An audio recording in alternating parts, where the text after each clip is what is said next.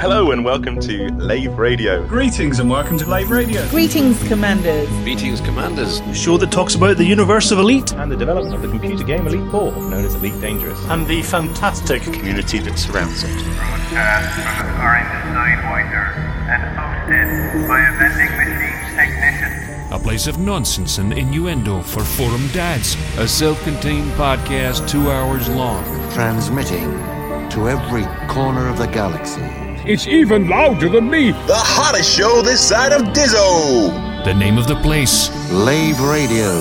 Lave Radio. Lave Radio. Lave Radio. Lave Radio. Lave Radio.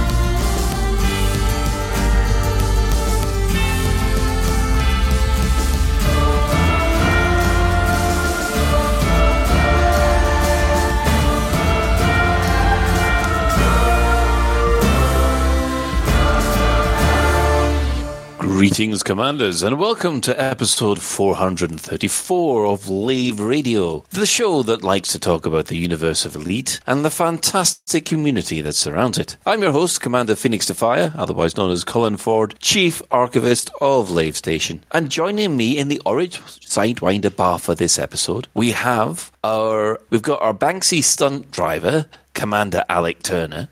Woohoo! Good evening, all. Good evening. We have our staff liaison officer, Commander Psychit. Hi. Hi, hi, hi, hi, hi, hi. And also joining us in front of the mic instead of being in control behind the mic, we have the legend that is the Chris Mark IV. Greetings. I did this. I bullied him, him into it literally five minutes ago. It's amazing. Yeah, Ben was running uh, late at work today, so um, unfortunately he wasn't able to make it, which is which is a shame. It is. We miss you, Ben. Hurry up. Anyway, if you wish, you can join us live. We are hanging out in game, in open, at the uh, the bar on the planet Lave. So uh, you'll probably find the Chris Mark IV just hanging out there, as Commander Ventura probably is as well. So if you want to go and uh, wave at them, or if you if Nick Lambert has worked out a way how to stroke someone's bottom, so if, if you want to do that, fine whatever whatever does your, your thing. Um, but if you can't get to us in game, you can also join the Twitch chat channel, which you can access through laveradio.com slash live. Click on the live chat or go straight to twitch.tv slash lave radio or Facebook or YouTube or Twitter. We're there, all of them. So, yes, that, that's us. So, let's have a, a quick talk with the team and see what they've been up to since uh, the shenanigans of last week. And I think, Psychit, we know you're not feeling too well at the moment.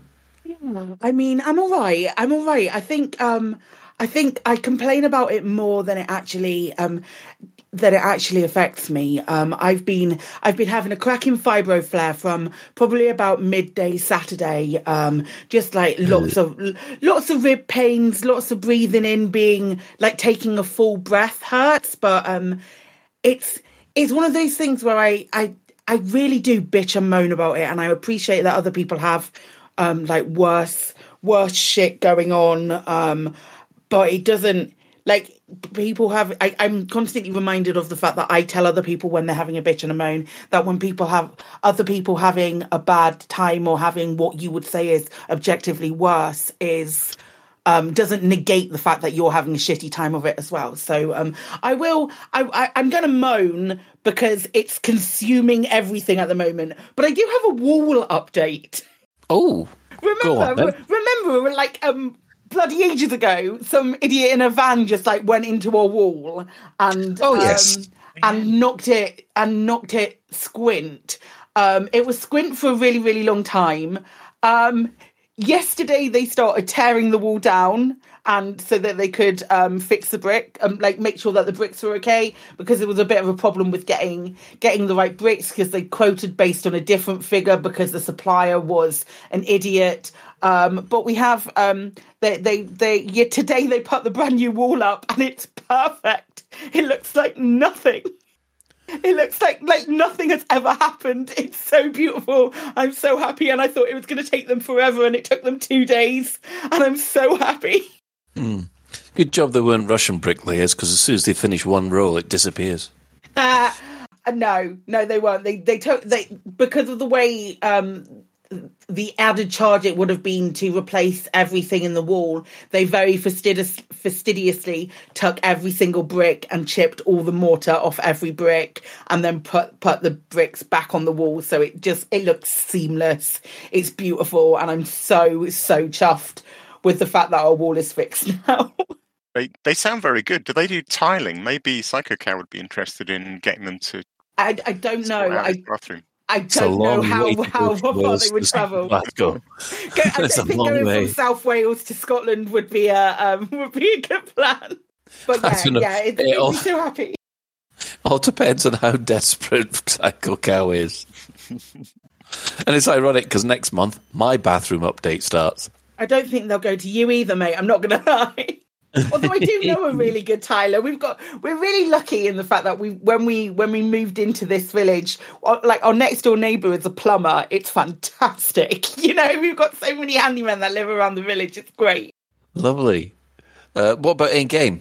Oh shit! I've been doing um that. I have been in game. I've been doing um, maelstrom diving. I have today. I did like on foot stuff for the first time mm. since maybe October.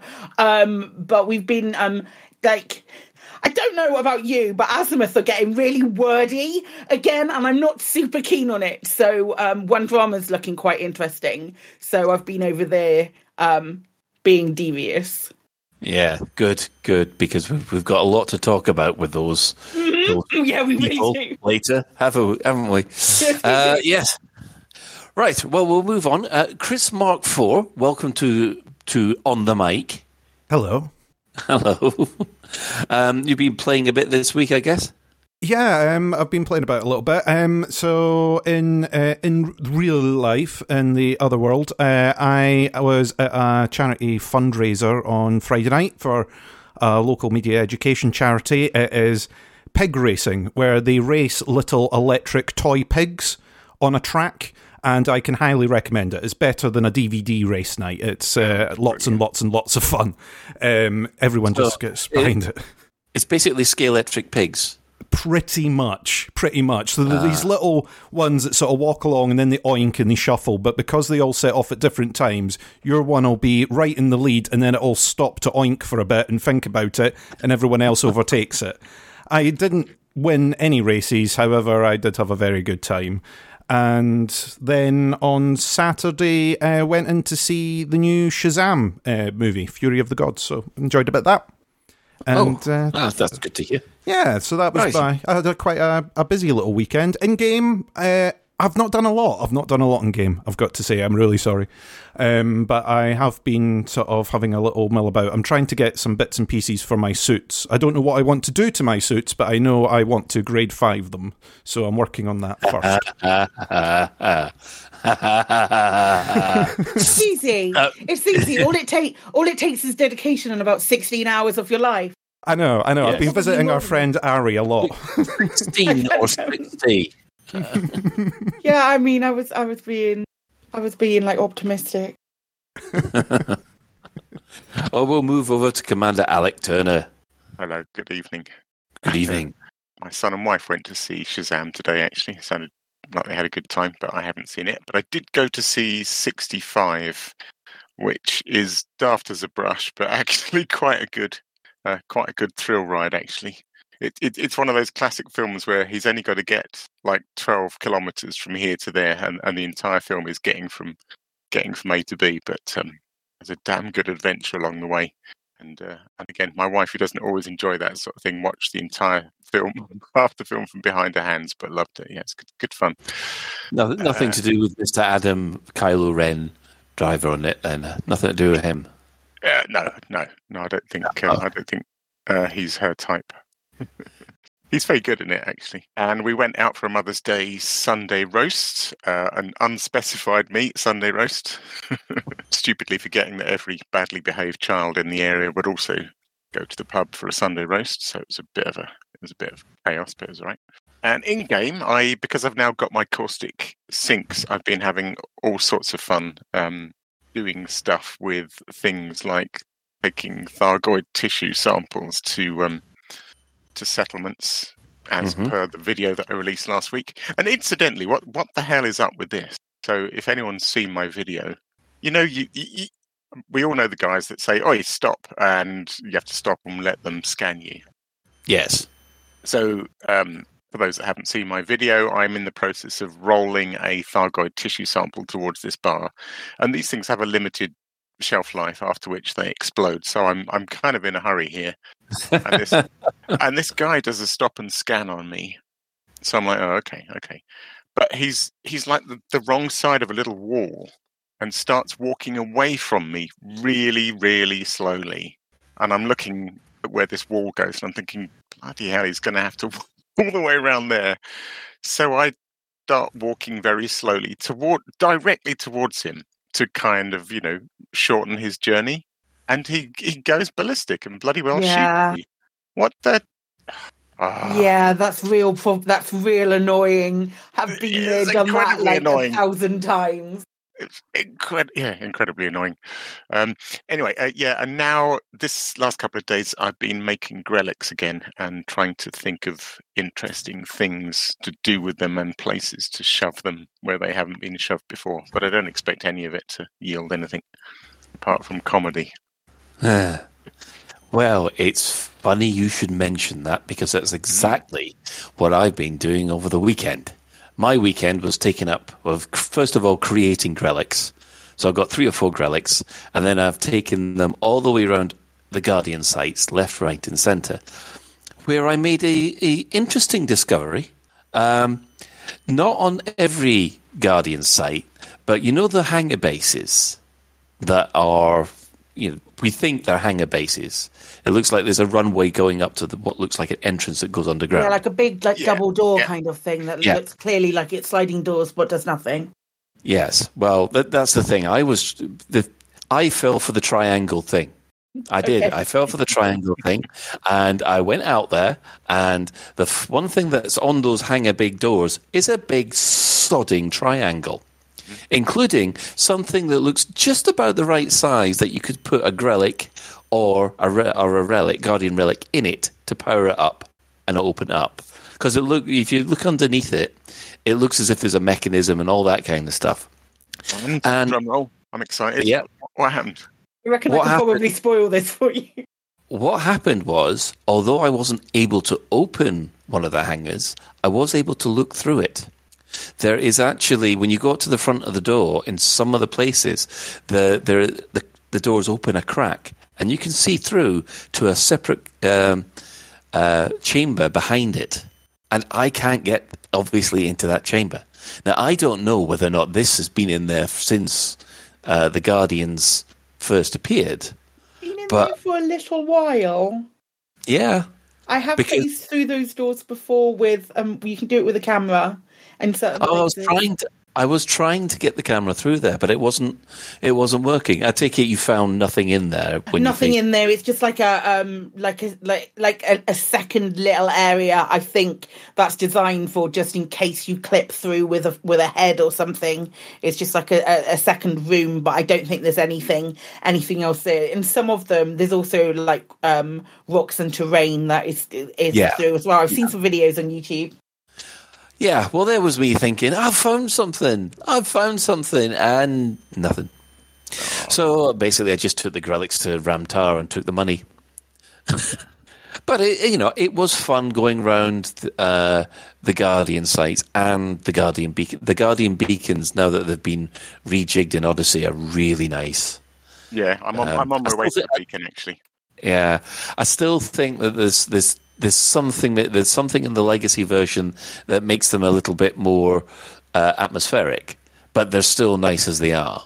Uh, but have, have they fixed? Um, I think this came in with Odyssey. There was a thing, you know, when you uh, let's think when you first power up their three doohickeys, Yes. and they they change the whole thing changes configuration. Mm-hmm. The animation was very jerky. It was like.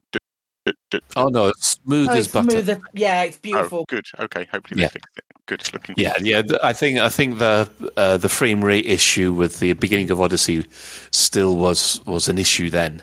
Uh, it, uh, I know that that's one of the things that I was really disappointed with when I first uh, played Odyssey and went out went out to the Guardian stuff. But this time round, it it yeah, it it's back to it's beautiful. Not not as good as the Legacy version, but pretty damn close. I would disagree. I think it's a lot. I think it. I just think it's more atmospheric in in Odyssey. Maybe maybe I'm looking through it as someone who's just not touched Legacy for so long now.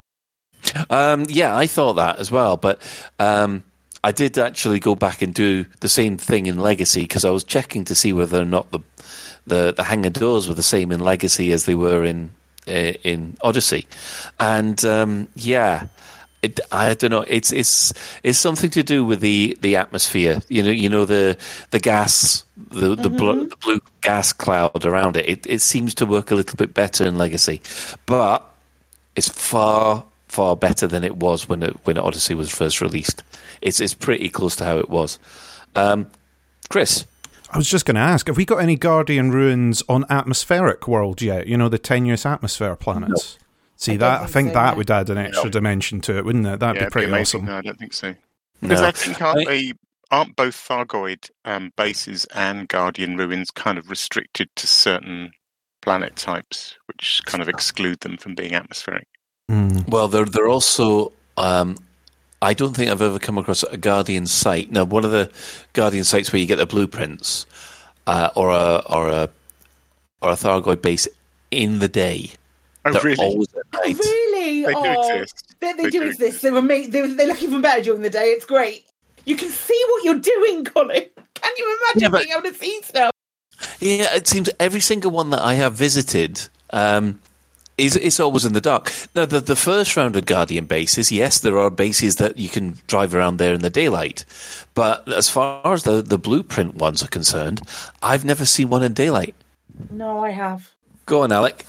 I, well, I was going to say, actually, back when uh, I was involved in the uh, making that Machinima series, which never quite made it, um, Rebuy Unlimited. We spent. I spent a long time scouting Guardian sites because we wanted to do a, a scene at one. Um, so, and you're right, an awful lot of them are in the dark, but we we did find one that was absolutely flipping beautiful that was in daylight. Oh, damn it! I, w- I wish I could. I wish I could find that one because um, Well, I'm- do love yeah. the missions. I was at one like two They- weeks ago in the light. That was I was getting weapon blueprints. I'll have to see if I can find a, a tidily locked one for you that uh, is in daylight, and then I can post the link. Yeah, yeah, that that'd be nice. But uh, yeah, I still think that it, it's far more atmospheric in the dark when you actually power up those pylons and you can see these six or- eight, depending on which base you've been to, pillars of light just going straight up into the sky. Uh, and then you get attacked by the guardian, uh, those guardian things. Um, anyway, so yeah, that's what we've been. Well, wow, we've been, we've been doing a lot this week, to be honest. I feel Um, like just on on the topic of what we've been doing this week, I feel like Mhm. specifically this week has been very much the um a week where a lot of people have been repeating things and revisiting things. Yes. I, I just think I just think there's a theme for a lot of people that we've been going back to very popular areas. Interesting, isn't it? Can't say what might have triggered that. yes, wonder, wonder why. Anyway, um, oh, oh, and the other thing I managed to do is I managed for the first time since the Thargoid War started. I went back to my power play commander, and uh, yeah, I've managed to get him and uh, back into the good graces of the Emperor. But unfortunately, I will say a lot of it, it seems that a lot of other play, power play, play players are were like me. They've they've they've gone and moved over to to playing the uh, the Thargoid War, and you can tell. You can tell because normally systems that are fully marked as controlled and populated, and everybody's delivered their postman pat letters, or, or or you know you're you're going to hit them with a very strongly worded leaflet campaign. Um, they, those worlds aren't populating as uh, or being controlled as well as they used to be, and I think people are, are finding more interest in the Thargoid War at the moment, which is a bit of a shame because uh, I was actually looking for a, a, a PvP um, power play fight, but wasn't able to get one. Here's me look at the one time I start looking for PvP, and no.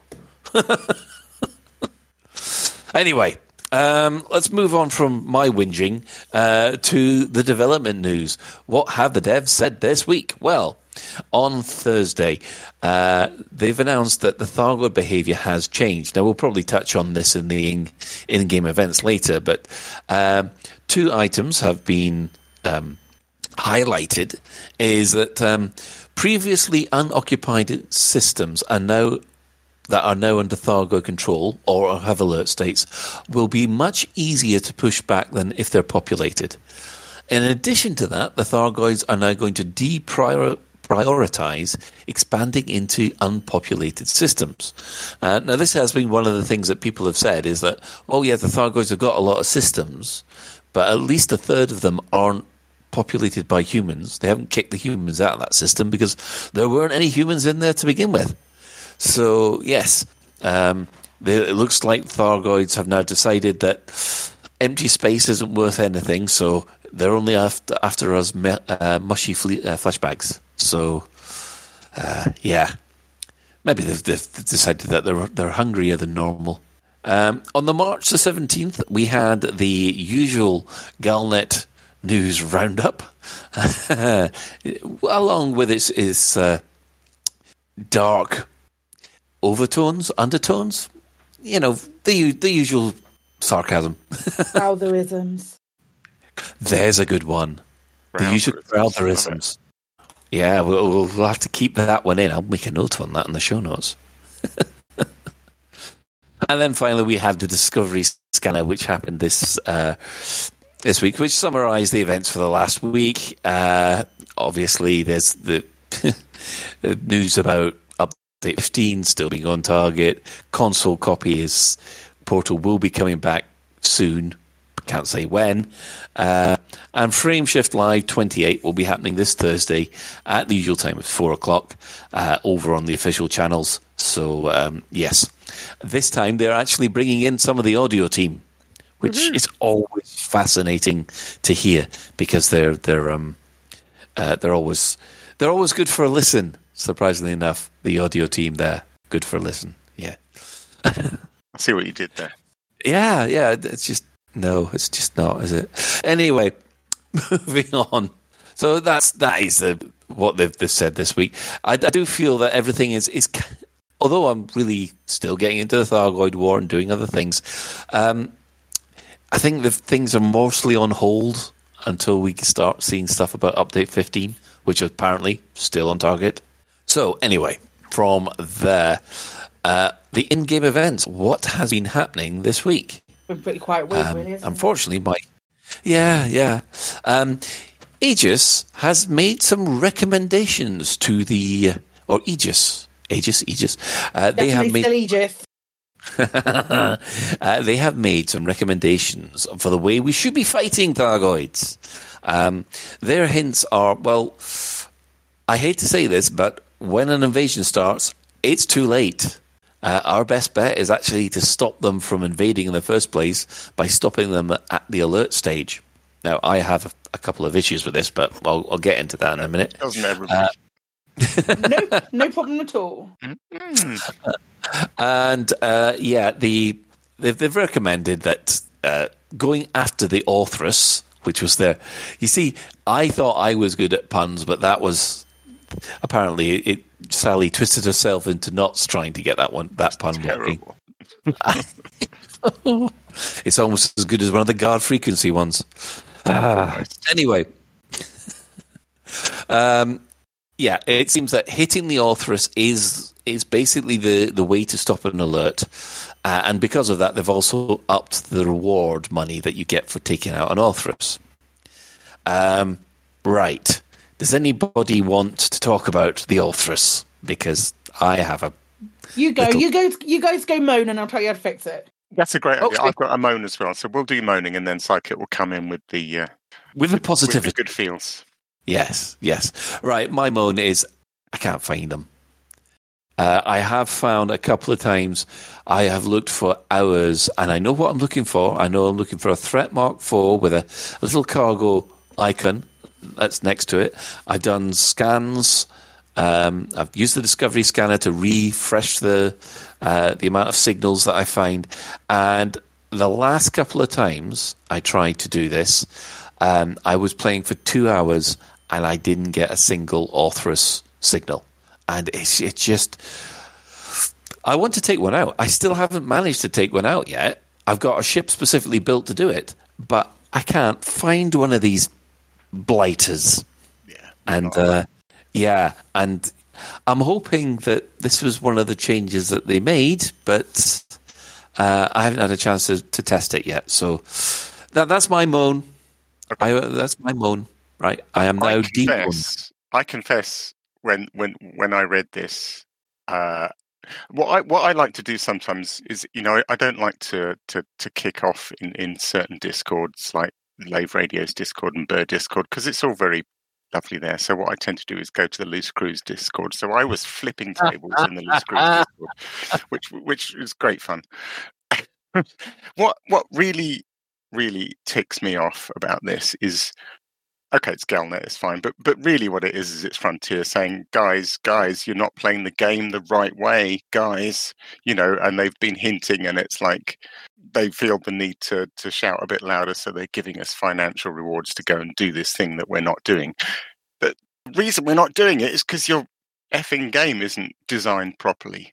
It, you know, um, on on two counts. One is like what Colin's saying, which is that there just aren't you know enough authorities to make it rewarding basically the gameplay which apparently is the main way to stop this war is hanging around in supercruise for hours waiting for the right type of uss to spawn. Um, what what really bugs me about this i suppose is is the whole thing you know when when update 15 first came out and the only thing arthur was prepared to hint at was you'll find this new kind of you know thargoid interceptor and watch it watch it because it's going to do something different. And so you know we all watched it we all got within two or three days we all got okay so it's picking up sensors so it's scouting that's that's cool okay what can we do?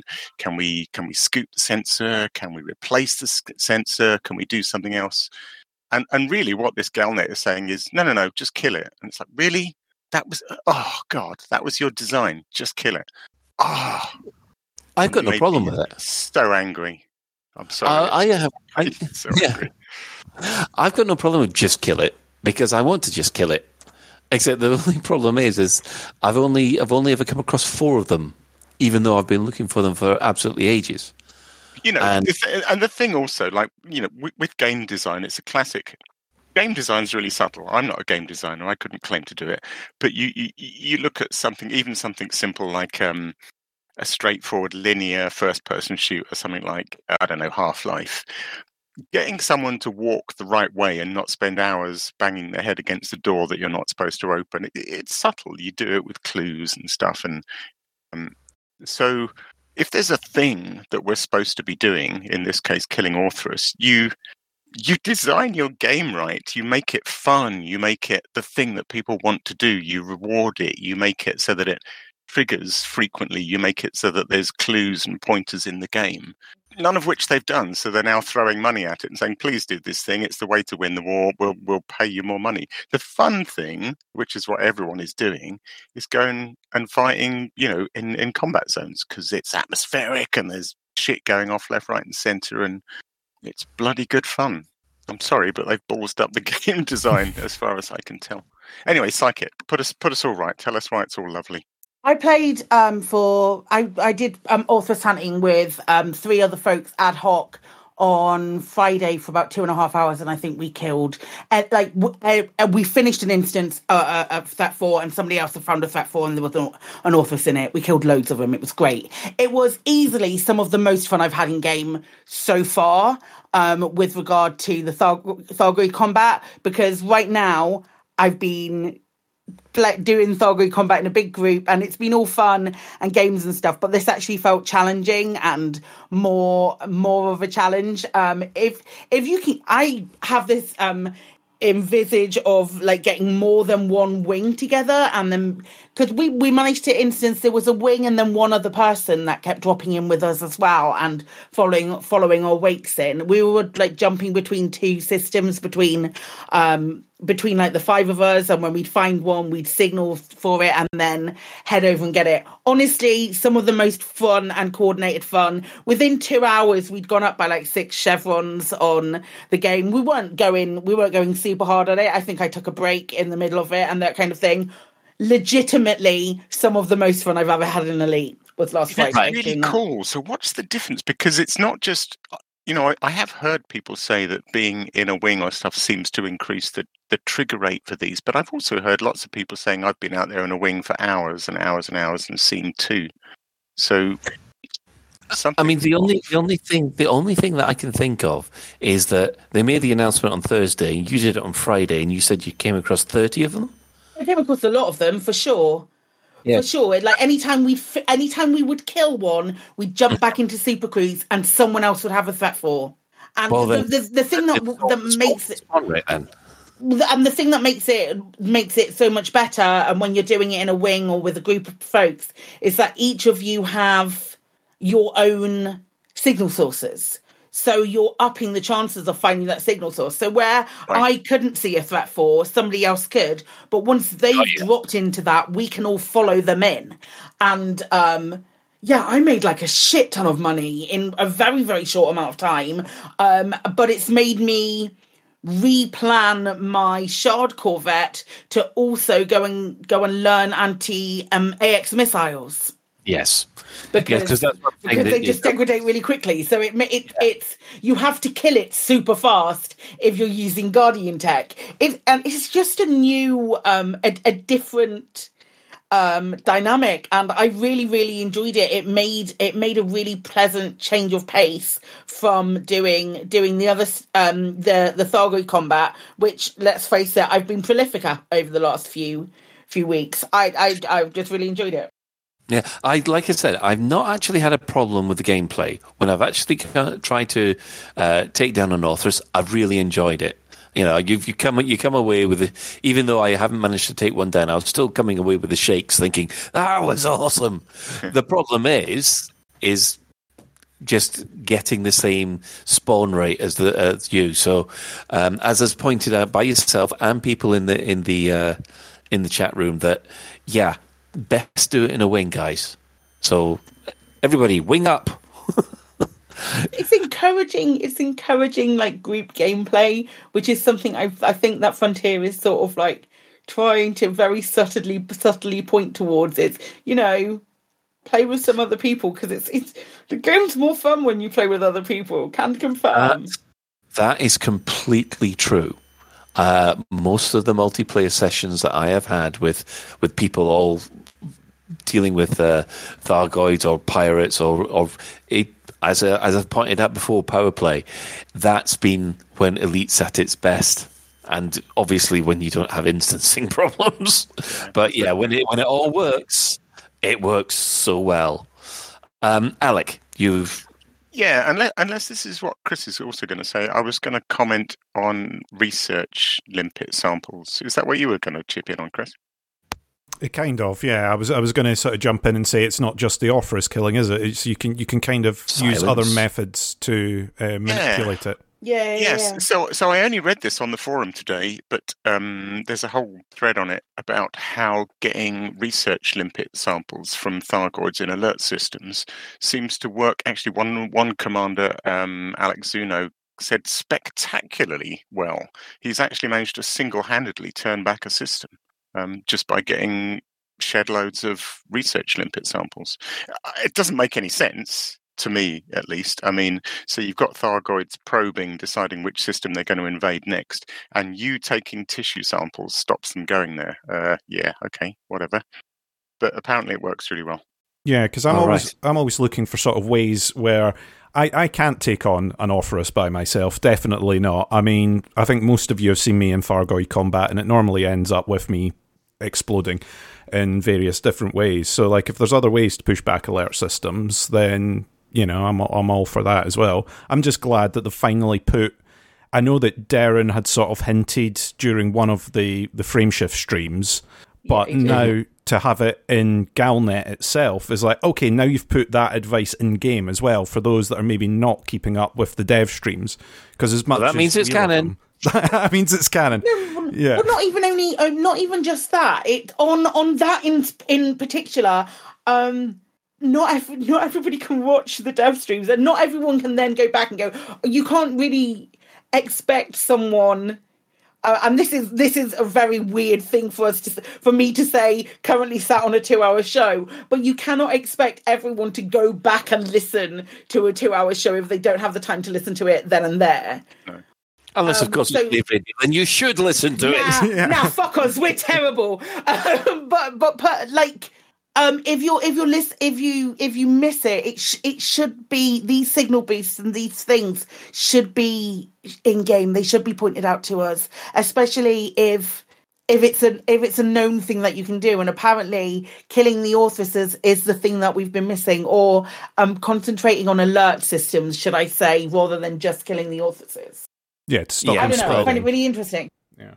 Yeah, it, it- to help contain it, you, your best chance is to deal with the alerts. Yeah, and apparently it's do- that's been doing really well this week as well. There's um like um like Captain MD is very prolific in keeping a, um, a track of the stats and has um, reliably informed me that we've turned around a lot more systems this week than we normally would. Yes. Yeah. So yeah, um, I'm hoping that in that case they have updated the spawn rate even for solo commanders, so that we've, we've got a little bit more. Um, and I'm hoping that's what the hint was, uh, because to tell you the truth, like I've said before, I really, really enjoy doing it.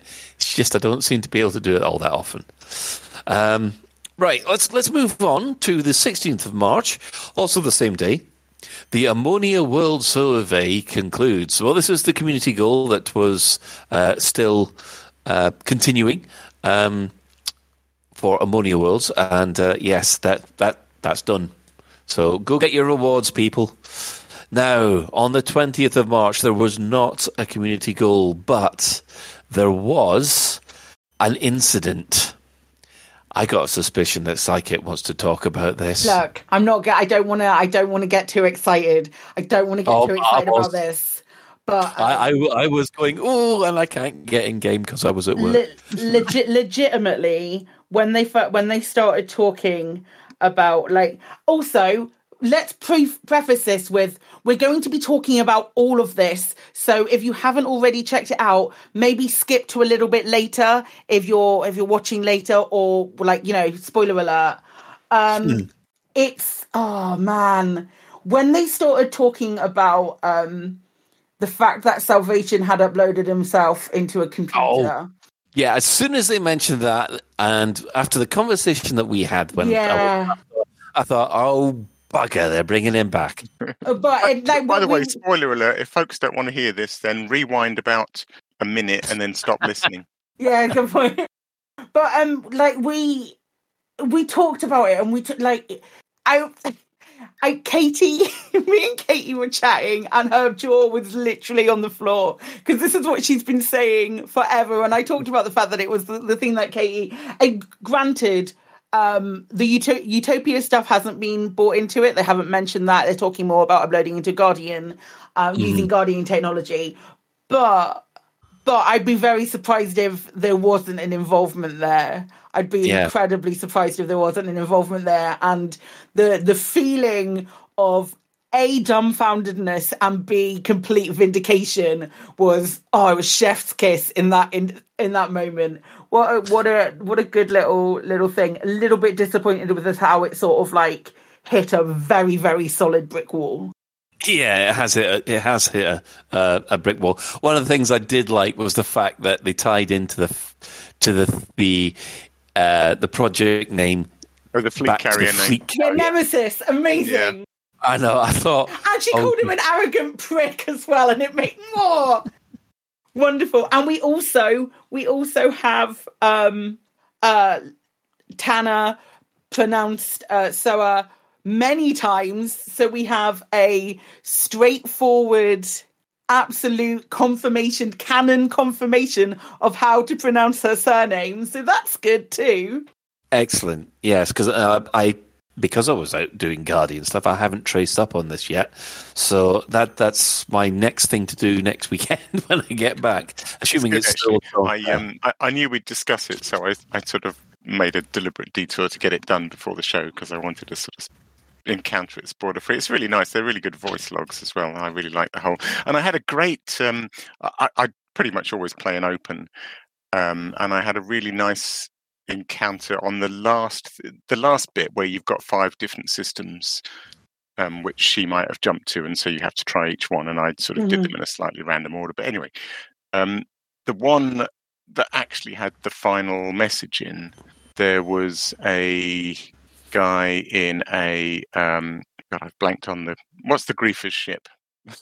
But That's the one there was a Fer-de-Lance there, you know, hollow triangle, and I thought, oh, here we go. And I had a really good cat and mouse with this guy. Um, no chat and text, but he was obviously after me, and I had I had really good fun just um, not letting him get behind me for ages and ages and ages, and trying to get to you know scan this final thing. It was really good fun actually. Yeah, I mean that's one of the reasons. That's that's the kind of gameplay that I like in in power play because normally I'm playing about a blockade runner Right. So that means is you guys are uh, my my trade ship is as fast as as you can get, and w- with it being a trade ship, and you've still got to interdict me. Good luck. And if you interdict me, you've still got to catch me when you actually uh, pull me into real space. Again, good luck. Uh, but it's fun. Mm-hmm. While we're on this subject, um, the the final message. I, I may, we can probably stop here and don't get into spoiler territory, but a lot of people still seem to be of the assumption it's a code. I mean, yeah.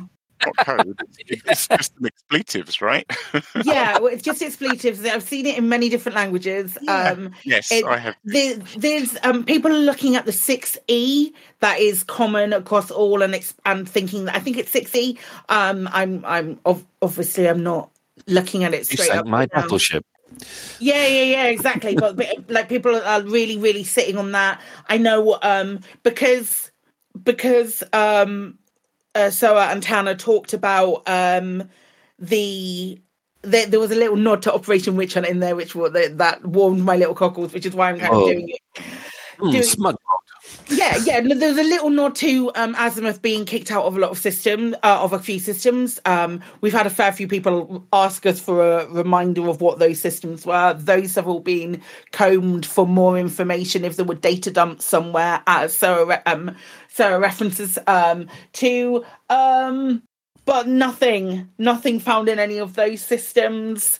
Um, we have a relatively decent idea as to what her jump ranges in her eagle, which we also on listening to the the the sounds on the recording it's um very almost certainly um, an eagle with about a 42 light year jump range. Um so my guess is that when she jumped to the system beginning with n that i'm not even going to try to pronounce um, when she jumped, jumped from Karato because that's about 40, 40 odd light years away. So um, that's where I think she jumped from. However, having been through Karato myself with a very very fine tooth comb and having seen a lot of other people do it i don't i don't think they have um they have either but um we can but hope that there might be some further information later i reckon that's it for now that's it. yeah chris I was just wondering, do you think this is the thing that was sitting in game that Arf was kind of saying, hey, there's something that we put in here that you've not discovered yet?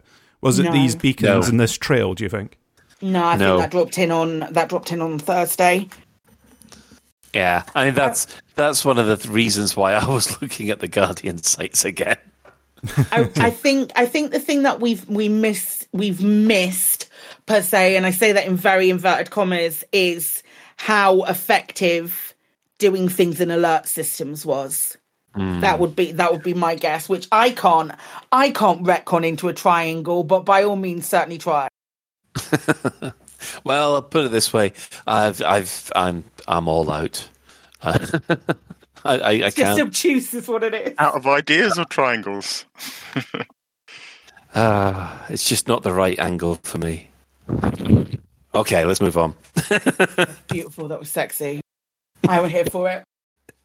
Um, in other news, um, Congress has voted against Hudson doing a Trump, which I thought was quite nice.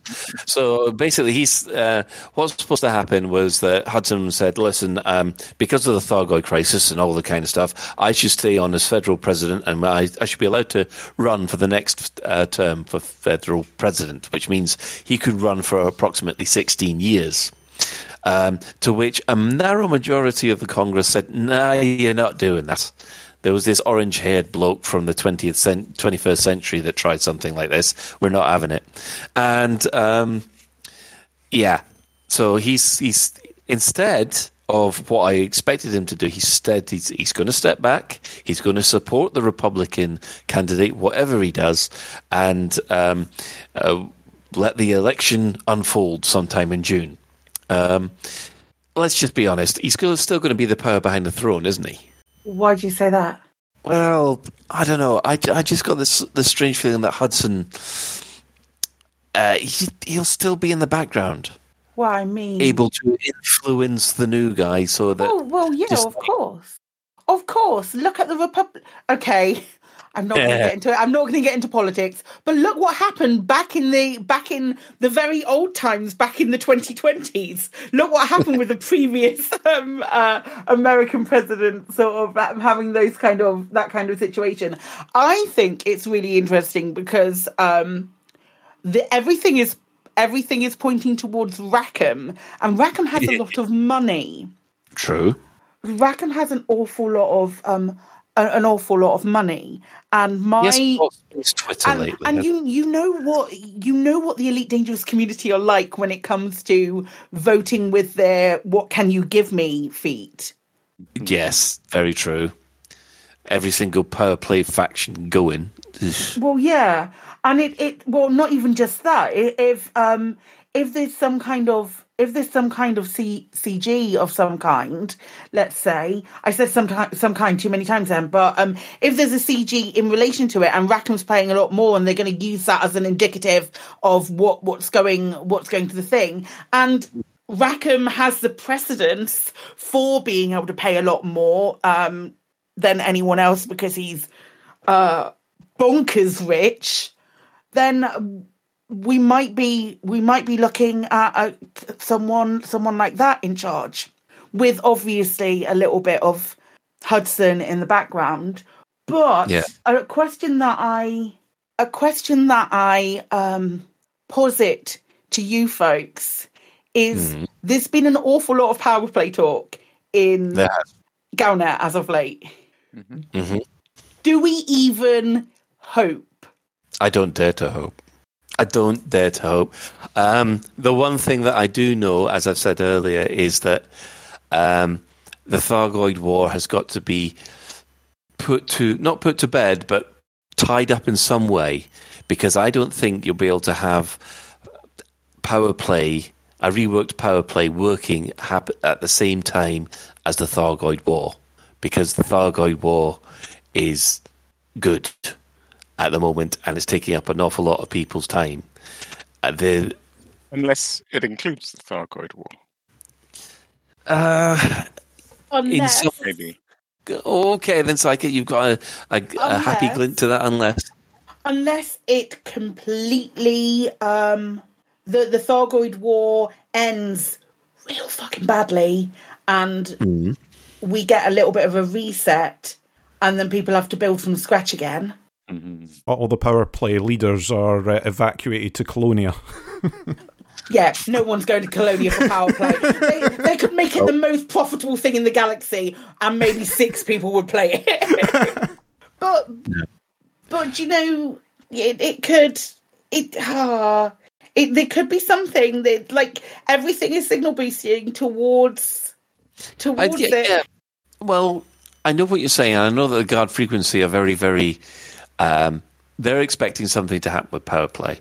Uh, I know that for a fact that obviously, if this is they've said this is going to be a complete rework of whatever the new feature is going to be, or that's what they used to say. Um, power play definitely needs one, and it had, and it has to be changed in such a way that it that uh, it it's not exploited in the same way it is at the moment. And um, I'm I'm I know it's got so much work that would need doing that I'm a bit concerned that it won't be done. Do you see what I mean? Yeah, absolutely, absolutely. Right. And I don't think I don't think that Frontier would. I don't think necessarily that Frontier would go into something that substantial um, without putting a great deal of thought into it beforehand. Well, so, I mean, yes. I think the Thargoid War has managed to prove that the, or at least turned around people's perception of what they're capable of doing. hundred percent, I agree. Yeah, because um, everybody, not everybody, but there was a, a, a, vocal minority who thought that you know that's that's it, and th- th- you can still hear them now all saying, "Okay, the, the Thargoid War." This, yeah, games, this is how they're going to shut Elite Dangerous down by having the Thargoids wipe us all out, and I don't think they're going to do that. No, it's ridiculous. ridiculous. not when the not when the player numbers turned around like it the way they did. Um, yes, so as you said, Psychic, there, there's been a lot of talk about power play. I I hope there will be because it would, it would be very. Oh, if I'm going to say, I'm going to use the B word. It would be very brave. Yes, it would. I mean, to be honest, power play as it was if you were playing uh, in open was actually a really good experience. But that was mostly due to the community I was playing with on all sides. Um, apart from the fifth columners, they can go suck donkey balls. Oh, and and those that, that were just uh, module shopping, they can suck alpaca balls. I will uh, them gladly. Problem, it's you a small price to pay for the prismatics I want. It's, there's a quote. A, a major, a major rework of Power Play.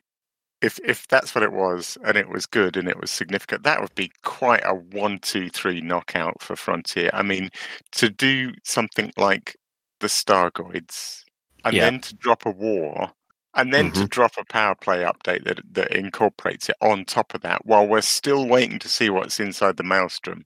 That's that's they're coming in with some serious punches if you know if that's the sequence. Well, I personally I don't think it will be. I think I think if they do update power play, it'll have to be after the conclusion of the Thargoid War.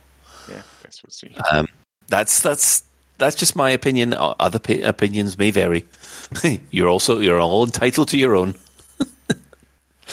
But yes, so Hudson has, has said he's going to step back. Uh, one thing I did say about uh, see with Mac Mac Winston, uh, constant contributor to our show, said that uh, wouldn't worry about Hudson. He's got plot armor. Not really, because um, all they have to do is just change the picture and the bio, just a picture and the text. The actual faction can just continue, just with a name change. It'll still be um, whatever the president is. I don't but, think uh, I don't think anyone's got plot armor. I genuinely don't believe that anyone has plot armor in this game anymore. Yeah. Because people, I mean, people used to say that, oh, they'd never do anything to um, player faction systems. They Frontier would never touch it. That was that was brave originally. We talked mm. about it being brave, the fact that there were um, power, um, not power play, but um, like player factions that were attacked by by the Thargoids. Oh, how far we have come since then! Very much so, and uh, yeah, um, I think the Brazilian uh, pilots crew or for that they're normally taking the brunt of the Tanaris, mm-hmm. uh, Tanaris uh, uh, maelstrom. So, goodness, goodness, and Dogs of Law as well. Pathamon's been been under for a long time. Um, I think Oya is relatively close to um, loose screws, and more importantly, Snooky Zan, which is where my base is. Oh no! I mean, if if it hit, it won't hit there because I have every faith in these screws to do all of the Thargo combat that they can. But if it hits there, I will be playing at that station all day, every day. I will not sleep until they are gone. Hold the line. Hold Fuck the yeah. line. There's literally it's just been me on my own red eyed. Sod the line. I am the line. oh dear. Yeah. Right. Well, let's just give a quick Thargoid War update. Currently, the, this week there are 40 systems under alert. Uh, 66 systems are being invaded. Five systems have been recaptured. But I don't know whether I don't know whether that's been counted the same as stopping an invasion, or whether or not they've been actually captured from the control state. I, I wonder whether or not that's a. I'd like clarification on that one. Is this from Uh, the D- DCOH stuff? No, no. No idea. Well, well, I'll ask them in their in their Discord. Um, there are 21 systems in recovery, including the wonderful GE system. Um, however, the Thargoids now control 1,070 systems, which is over five percent of the bubble. With projections still being that we've got approximately four years left till the death of humanity. Woohoo! Yeah.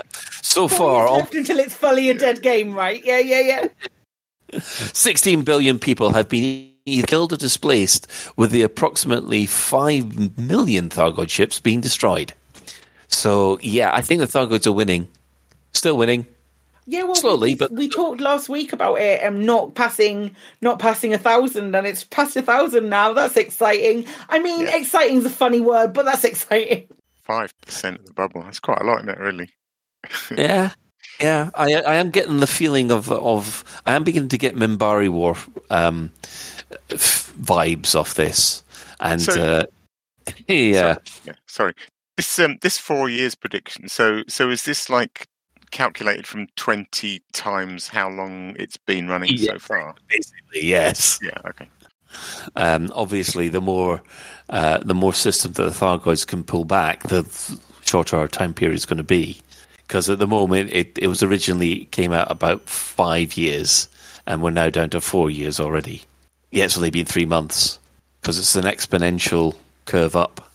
Oh dear. Well, not an exponential curve, but it's it, the, the curve is is getting slightly steeper every week as as more systems fall. So Fantastic! It's great. What a gra- what wonderful gradual loading bar for for clearing the galaxy. Love it. Yeah. So I mean, that's that's what the approximate rate is at the moment, four years. But um, I'm getting, I'm now going to get told mathematics. I've got mathematics wrong. I'm almost as bad as Boris Johnson. Wonderful. so, um, with with that pointed out to me quite blatantly on the uh, on the chat room, I think it's that time of the week again. Store alert!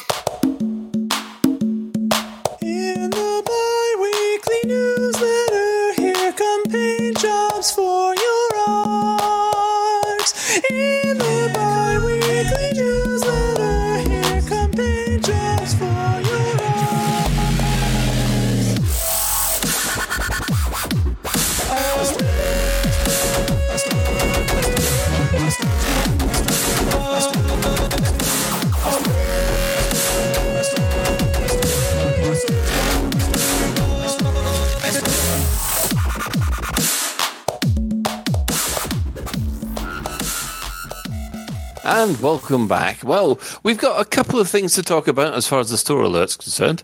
Um, big one, spring sale. Uh, this is uh, the fact that Elite Dangerous itself is off is seventy five percent off, and it's fifty five percent off Odyssey Odyssey uh, on the Steam Spring Sale. So um, this is one of the points where I get my Odyssey hat on, and I say, "Listen, guys, you might have been holding off for Odyssey for quite a while. It's fifty five percent off. Ideal time to try it, and it's what 15, 16 quid now. That's Oh, worth yeah. it. Perfect time to jump in and give it a go. Thirteen forty nine. Th- Well, there you go. I just, Not I, even that. I was on it. I was googling it real quick. So yeah, yeah, thirteen forty nine. If you want the deluxe edition, it's fifteen seventy four with the Odyssey deluxe edition. I don't know what you get with the deluxe edition. soundtrack. Don't, You you, don't need the soundtrack. You can get it on um, Spotify. Exactly. But um, yeah, you get the soundtrack separately. That's it. Um, so seventy-five percent off Elite Dangerous itself, fifty-five percent off Odyssey. That means you could get the whole package quite quite nicely. And I've noticed a couple of people on Twitter have been trying the game out for the first time and coming back with responses like, "I thought people said this game was shit." Yeah, it's not. You know what? It's a I dead mean, game, mate. people might wonder what they get for Odyssey. E- even if you're not sold on the on-foot combat and you don't go into the you know the com- the combat zones and you don't go into the settlement assaults, still well worth it. You know, atmospheric planets just fantastic. Just being able to get out and walk around. I I spent the morning wandering around um, the inside of a Thargoid base on foot, shooting those um, what are they called scavengers. Is that right? Yeah, scavengers. Yeah. shooting scavengers with my rifle. Bloody good fun. Well worth thirteen quid, even if you're not into any of the on-foot combat stuff. You know, You also, it, it's I. I'm very much of the opinion, and after speaking to, you, um, I, I did, um, I did a podcast series a little while ago uh, where we talked to a lot of different commanders with a lot of different experiences, um, and we talked a lot about Odyssey on foot stuff because um, it's one thing that we want to do, and I'm very much of the opinion that the Odyssey gameplay is at a really, really, uh, especially the the the gun stuff is at a really, really nice middle ground where if you you you can be absolutely brilliant at um FPSs and at, and sail through. But if you're not great, it it provides a decent challenge. Even I can play it. you know, I, I'm constantly comparing Odyssey to, to No Man's Sky, and there's some things that No Man's Sky does better than Odyssey, but the actual combat, well, obviously the flying ships is so much out better than No Man's Sky, but the, the actual on foot combat in um, in No Man's Sky, I think Odyssey's better. I, I really do. It, it's just, I don't know. It, it's it's just one of those things. It, it seems that the, the, they've improved the core mechanics to a point where I'm there thinking, yeah, it, it's it's it's got there. Yeah, hundred percent agree. Well, there you go. Hundred percent agree. bargain, bargain. Well worth it. Yeah, 13, 13 quid fifty. Yes, there's your time to try it. Um, in addition, they have the spring livery sale, up to thirty percent off until March the twenty fourth, which has these wonderful orange-looking um, designs on the eagle and and the fleet carrier. I take it these things will be coming through to um, uh, Twitch drops at some point. No, you can get those normally. Those are the those are the things that exist. They all all already exist. Cool. Um, one thing that we do have to mention at this moment in time is the Anti Xeno Initiative. Um, I've put in a bug report, and I, I can clarify that this is true. If your ship has a ship kit on it, you burn at twice the rate a ship does. You dissolve at twice the rate. You couldn't make it up, could you? No, you can't. It's hilarious. You know that stuff that they um that they make the caustic zinc anodes out of. Yeah. Well, that's my theory: is that the ship kits are sort of like a ballsed up version of those anodes, and it just bleeds into your ship. They, It's gonna. ship go on. kits never used to have a um. They never used to have a hitbox, did they? Until They didn't originally. No, you're yeah, right. so They- I, they I do now. wonder. Yeah, I wonder with the giving the ship kits a hitbox, there was also a number moved to um, mean that they would also take a, a shit ton of caustic damage on top Yeah. of what your usual I, ship I wonder if effectively by having a ship ki- kit, your your eagle is getting an anaconda's worth of caustic damage. Yeah, or like in- increasing, it's increasing the surface area of your ship by that Yeah, much that yeah, it's that'll it. completely fucking you. Yeah, better, better, better check for those uh, float over overloaders. D- Does it mean it's technically adding to your hull, though? You know, when people hull tank and stuff. If it if it's now not. counting towards No, it hitbox, doesn't. Nope. no, that no. So just damage. That number wasn't moved. That'd be silly. That'd be silly. There's no That would be advantages. logic. Pay Yeah, sorry. That would be pay to win. You don't pay, to, lose win, is- you pay to lose. Pay to lose is fine. Oh, someone's brought up the Cobra Mark Four again. the only ship I know that's pay to lose. anyway, um, so yeah, very nice um, uh, liveries, liveries. I'm, I'm going to leave it there. Uh, and with that, we'll be back with our main discussion after these short messages. There's bargains, bargains, bargains at Etienne Dorn's Unspecified Meat Emporium. Etienne Dorn's Unspecified Meat Emporium haven't just been slicing carcasses, but also slicing their prices. All unspecified meat sausages now two for the price of one. A pack of assorted meat steaks, now with 50% more meat at half the price. How about chops? Our surprising meat chops now also 50% off. And introducing our massive meat hamper. It's a family of four. No, no, no, that should say feeds a family of four, right? Stick to the script, Claire. It says it's a family of four. Okay, I'll stick to the script. Yeah, you do that. It's a family of four. Etienne Dorn's Unspecified Meat Emporium. Find us in the Lave Business Directory or visit us next to the station mortuary. Etienne Dorn's Unspecified Meat Emporium. You'll wonder how our prices are so low.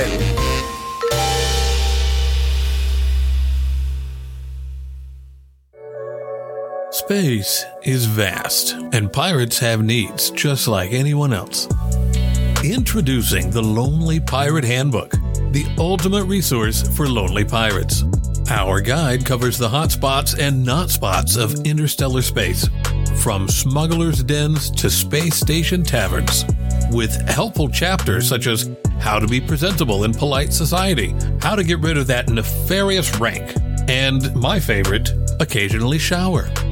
Are your early advances often mistaken for attempts to rob or plunder? Oh, I've come a long way for what's in your hold. Prepare to be boarded. Frameshift charge detected. Oh. Buy today and receive the Lonely Pirates Chat Up Guide for free. I've got a very large hard point. Would you like to see my very large hard point? You're so hot. You're making my temperature critical. Lower your shields. I want to inspect the goods. Come back to my place. I might let you touch my A rated anaconda. Are you smuggling illegal goods? Because you've got fine written all over you. The Lonely Pirates Handbook. Now available in all Anarchy bookstores. We'll teach you to loot anyone's heart. Hey, Commanders, this is Mick from Crazy Mick's Reptile Emporium and Warehouse. Due to a hysterical ordering mishap and not reading the fine print, I'm currently in possession of over 10,000 snakes. Many of which are deadly, so everything must go. We have anacondas, asps, cobras, diamondbacks, fer-de-lances, keelback, kraits, mambas, pythons, sidewinders, and vipers, none of which are capable of spaceflight without being strapped to a rocket. Need a pet for your cockpit? Buy a snake. Need to scare your mother-in-law and give her a heart attack for the insurance money? Buy a snake. Need to fill a beluga full of snakes to assassinate a witness on their way to a Federation courthouse? Buy many snakes. Bulk discounts are available at Crazy Mick's Reptile Emporium and Warehouse. You can find us in the Lave Business Directory or visit us at the former site of Sensible Michael's Shipyard and Outfitting Warehouse. Will somebody get these mother snakes out of my mother warehouse? Okay. it hasn't got the same gravitas as Samuel L. Jackson, but but I, I know where he's coming from. Um, Rick, well, it's not Samuel L. It's Crazy Rick. Good. Um, Alec, now you're going to run with this one. Yes. Um, you have decided to be a masochist. Uh, I have, yeah. I decided to um, go back and listen right from the beginning to Lave Radio because I missed it. I, I I pretty much missed out on the Kickstarter actually, so I can't remember the first Lave Radio I ever listened to. But it can only have been uh, like a month or It- two before the game launched, I guess. It was so long ago. Yeah, it's been a really good listen. It's really interesting. Um, and one of the things that really struck me was that things are, there's obviously a lot of speculation, which, um, you know, is neither here nor there for the purposes of this discussion. But there are assumptions. There were things that have been, you know, were mentioned by Frontier, um, ideas that were in very much in the pipeline, things that were, you know, showcased or, um, you know, sort of talked about in in dev diaries and things and it's fascinating listening back and thinking, huh, that never actually came about. I wonder what, and, and often you can see why it didn't come about. I, I just think there's there's uh, quite a lot of things that were discussed that are really interesting. Thinking about thinking and talking about why they didn't happen. So what I've been doing is is sort of meticulously making notes. I, I'm sure people think this is hilarious. I'm on the train and I'm listening, you know, on my headphones, and I suddenly have to rapidly drag my iPad out and start typing because I want to make a note of these things. So I thought we Yeah, could go through Making note of a show that happened 10 years ago. Yeah, yeah, yeah, indeed.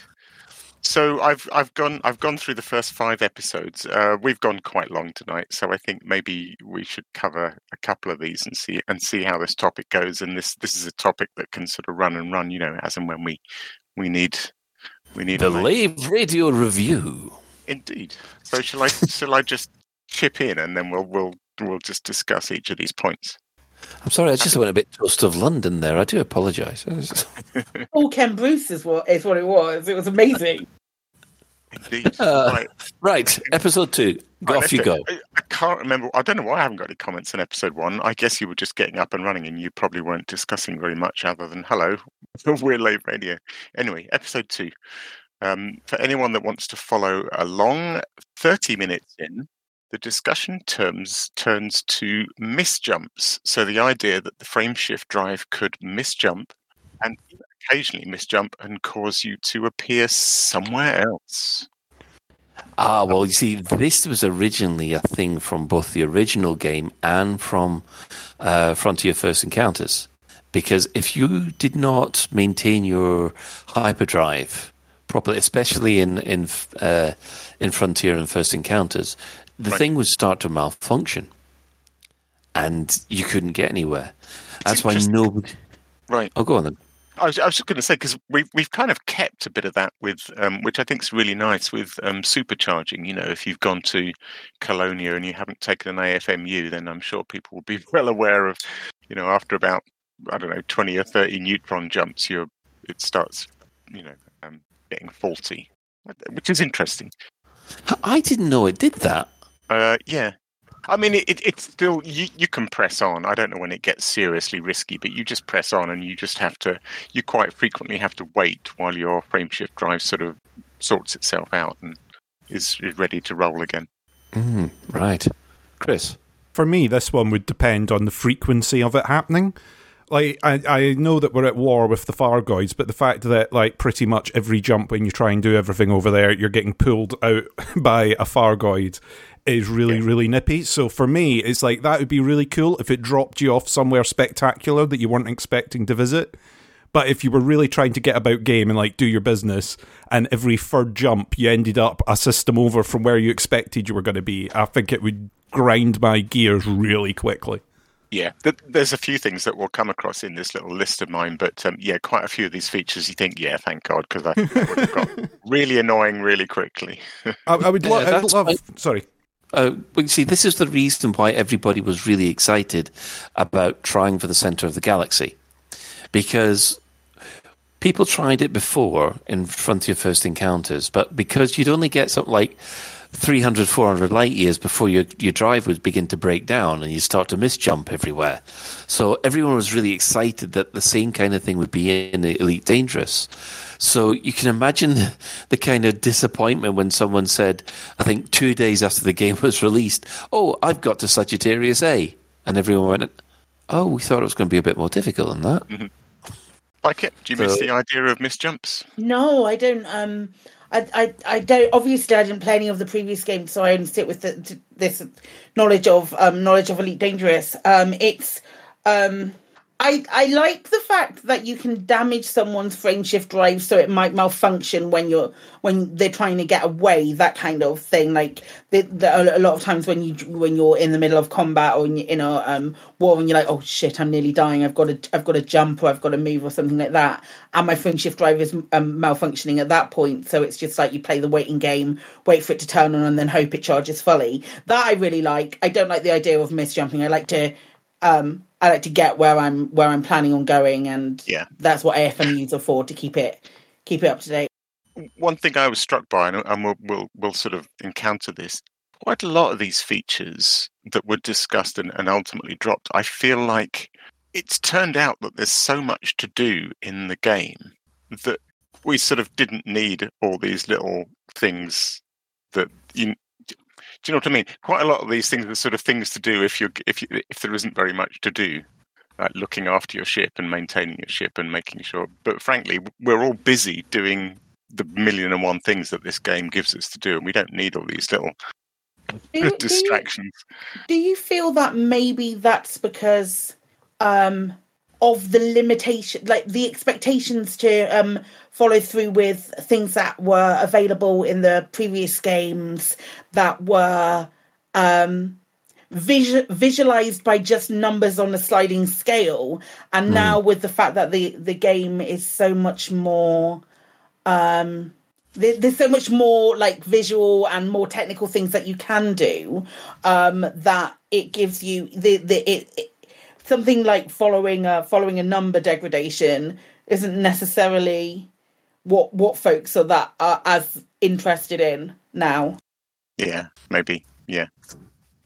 Yeah, I, I mean, the, I think the main issue about having the degradation and the misjumps was to make exploration a little bit more difficult. Uh, and that went out the window as soon as someone said, I've managed to get this far. And everyone just went, oh. and, and that was it, really. Okay, let's move So- on. So n- no Yes. Right, 42 minutes into episode two, um, there was an interesting discussion about the ideas of creditors and repayment missions. So I think I think what this was was like the idea that you, you know we, we have this to some extent now with ship insurance. You lose your ship if you've got the money to pay the insurance and get a new one back. All very good. Um, correct me if I'm wrong, but I think this was to do with the idea that if you didn't have the money, rather than what the game now does, which is throw you back into a sidewinder and you, you basically start again, was was offering you the option to run repayment missions, which I, I thought was kind of interesting.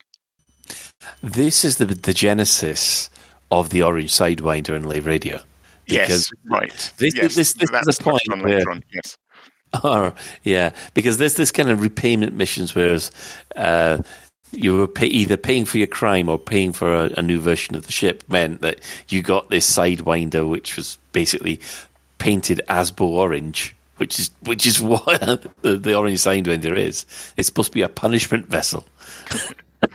That checks out. I'm I can I can appreciate that. I, I still sort of like the idea of, uh, and there was other things I don't think I've noted, but there was it it cropped up again during discussions in the early episodes. You know, ideas of of being imprisoned and not having access to your ship and working off your crime, and hmm. and I think equally, although it's fun to sort of speculate about ideas like that, you have to ask: Is it fun? Is it fun for the player? And to some extent, if it's not, then Can, you don't can I ask a, can I ask a question about that real quickly? Something that I haven't, I don't think I've ever even considered. If you, sh- if you fly without rebuy, I had fly with don't, Claire, never fly without rebuy, you idiot. Um, I had yes. that hammered in right at the beginning. There was not a chance in hell I would ever fly a ship without the rebuy. If I were to um, fly without rebuy and crash my ship, what is the Yeah. option that's available to me at the moment? Is it just it's just a sidewinder, isn't it? Yep. Yep. And, and You they've now given you credit for a certain amount, I think. So you can you, sell your other ships, can't you? yeah, if you've got other ships. But Yeah. most of us at the time when we were going through the original series, when we when all this don't fly without rebuy thing happened, we normally had just one ship because we didn't have enough money to buy more than one ship. So if you lost your asp, which were you you were building up, that was it. You were back to the sidewinder, Yeah. and oh, it, if I think that happened to me once. I And was I- very oh. stupid and did a thing where I was like, if I do this one cargo run, then I'll be able to buy the next ship up. And yeah, I died. and then that was it. I'd, I'd invested all my life in that ship and its cargo. Um, I It's, was al- it's always that oh, just one wafer thin mint run, yeah, yeah, isn't yeah. it? It's just that one run. It's just one run. What can I possibly do wrong on one run? Well, Oh my god, jury's open. Holy shit. Yeah, funny. And it's interesting Yeah. talking on that subject. Actually, a, a couple of minutes later in episode two, around about forty-six minutes, um, there was some speculation from the show hosts, and this is like Fozzer and um, Alan, I guess, and but um, on obviously there'd been a hint that we might be able to own more than one ship, and there was quite a lot. You know, there was even some sort of speculation among the hosts about the idea that we might even be able to own as many as three ships. I thought was hilarious, oh beautiful. Oh my god, can you imagine being able to own as many as three ships? Yeah. Well, again, this was based on the previous games. Could, in the first game, you could only fly the Cobra Mark Mark Three. That was the only ship you had available to you. Um, on Frontier and First Encounters, you could buy plenty of other ships, but you could only have one of them available at any one time. So you buy a Cobra Mark Three, that's it. You you can't buy a, a Viper Mark Three and have it on the side for you to, to use if you, as you want. No, this was you you had one ship, that was it, and the fact that the the thought you could have perhaps we could have more than one ship. Yeah. it blew our it- little tiny yeah, minds. It's really funny. I've just got to a bit in episode six where it's been confirmed that we can have one, more than one, and um, the hosts are debating where they will be, whether they'll sort of somehow magically follow you around, or whether they'll all be. It seems so obvious now that they're just parked in a shipyard, and you, you know, you either transfer them or go and get them. But it's fascinating listening back when we had no idea and thought they might sort of mysteriously follow us around. Well, the next one. sorry, go on. Oh, go on. Be thankful that they did put in the, the ship transfer feature because there was a point where you just had the shuttle sidewind. Yeah. I don't know if anybody else remembers that now. How many how many ships have we all got? How many ships have you got, Psychic? Oh fuck me, that's a question. Um, they don't all fit on my sidewinder, so it on my sidewinder. They don't all fit on my fleet carrier, so there's more than fifty, more than Jeez. forty. Sorry. Um, like half of them are old buckyball ships that I will not Oh, change God, yes, from previous got- races. I, I imagine you've got all of the previous ones as well. Yes, I I've will got um. I've got four Corvettes. I've got more than the. Oh, can you imagine having three? I think I've got five Corvettes, and, and I'm making a sixth. Um, uh, uh, God, God. I, I I had two Type Sevens. I've got two Type Sevens sitting on my fleet carrier. I was going through it today. I was like, why the fuck have I got two Type Sevens? I never fly a Type Seven. But one of them's got one of them's been named, Colin. I don't know why it's there. I've just had a quick look at my Inara fleet. I've got forty nine ships. Okay, I'm gonna I'm gonna see if I can see it on mine.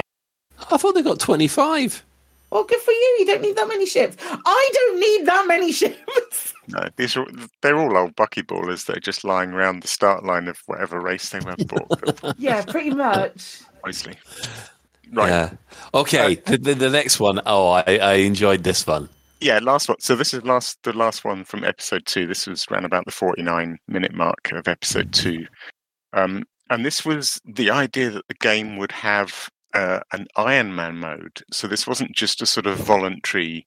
You know, people Yeah. play. You you can play Elite Iron Man if you want, but it's a voluntary thing. But this was an Iron Man mode, a sort of opt-in Iron Man mode, um, and, and I there were various things that you know if you die you die is the thing but what i really liked was the idea that the one of the things of iron man mode would be it would up to you to manually launch your escape pod Again, another thing back from the uh, previous games. right There and was what happened if you didn't so so so did you have a timer got 10 seconds to launch your escape pod or you're dead no. Yeah. Oh, hang on a second. No, an escape pod happened automatically. Um, if you didn't have an escape pod, then basically you died. right because this is Uh, the thing that was commented that caught my eye was the idea that in iron man mode you would have to hit a key binding to manually launch your escape pod i assume within the final death throes of your ship No, this would be at any time up to that point because they were sarcast, sarcastic, uh, sar- statistic. Oh, I've got my words all gone. Um, sadistic, sadistic people, uh, sadistic radio hosts. They wanted you to accidentally hit the eject button at any time. Oh, no. and your you would give flying off because they wanted that. They wanted that. Ac- they wanted that thing where you, you know you're flying along and you have to pull off a maneuver and you accidentally hit the eject button and before you know it you're going off in one direction and you can see your ship going off in another they wanted that 57. wow you win Yeah, I've only got 12. I didn't realise I had 57. How many do you have, Chris? 12. Oh my god, you're so adorable. I've only got one keel back, and that feels like an absolute travesty. You I bet it. there's some ships I don't actually own. I ought to address that. What, what's the limit? I assume there is a limit. No, there isn't. 40 in per 40 per shipyard, but you can have like 40 um of like I imagine how many how many ships with shipyard how many stations with shipyards are there? Wow, really? So There's it, it's that times forty is how many you can have. Wow. So you've not That- got a problem. that's a lot of ships. Not got a problem until the Thargoids destroy all the starports, at which point your Yeah, fleet may need to point. diminish slightly. Yeah. Only a little bit. And that's one of what would you rather? Would you rather your ship be completely destroyed? when the Thargoids work the station out. Yeah, Yeah. I quite like. I, we'll come on to this later. I can't remember when it is, but later on, there's the idea of um, putting out a call for rescue. But um, we'll, we'll- address that when we come to it. Um, that was it for episode two. Episode three, um, really good, interesting episode. Actually, getting into um, discussion, the idea of the writers um, or, or, or the different kickstarters for the writers, and lots of stuff on background lore, so much detail on you know the differences between the Empire and the Federation, and well, it's really Oh, that, that would have been Alan really waxing lyrical, yeah, wouldn't it? Good, it's good stuff.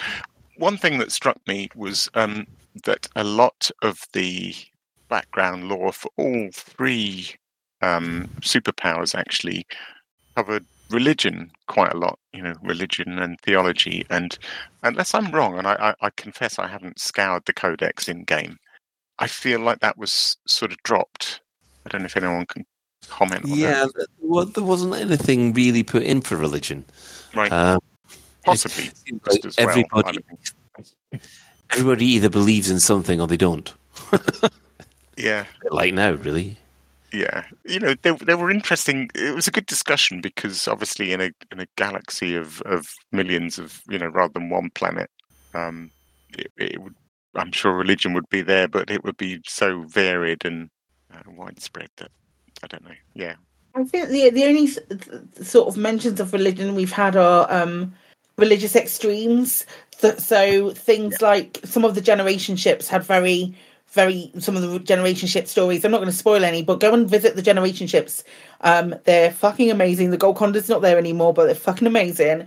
Go and Hmm. go and visit the generation ships because the stories are um, are like insular to themselves and they're great. But a couple of those sort of circle around really, really um like uh interesting interesting um bits um bits and pieces it's not so much within like in the codex it it's not so much a religion but more ethics Yeah. that they they look at and it's the ethics that are really strong between certain factions i suppose Yeah, also well, Uh, religion Winter doesn't pointed out that there's the Thargoid cult.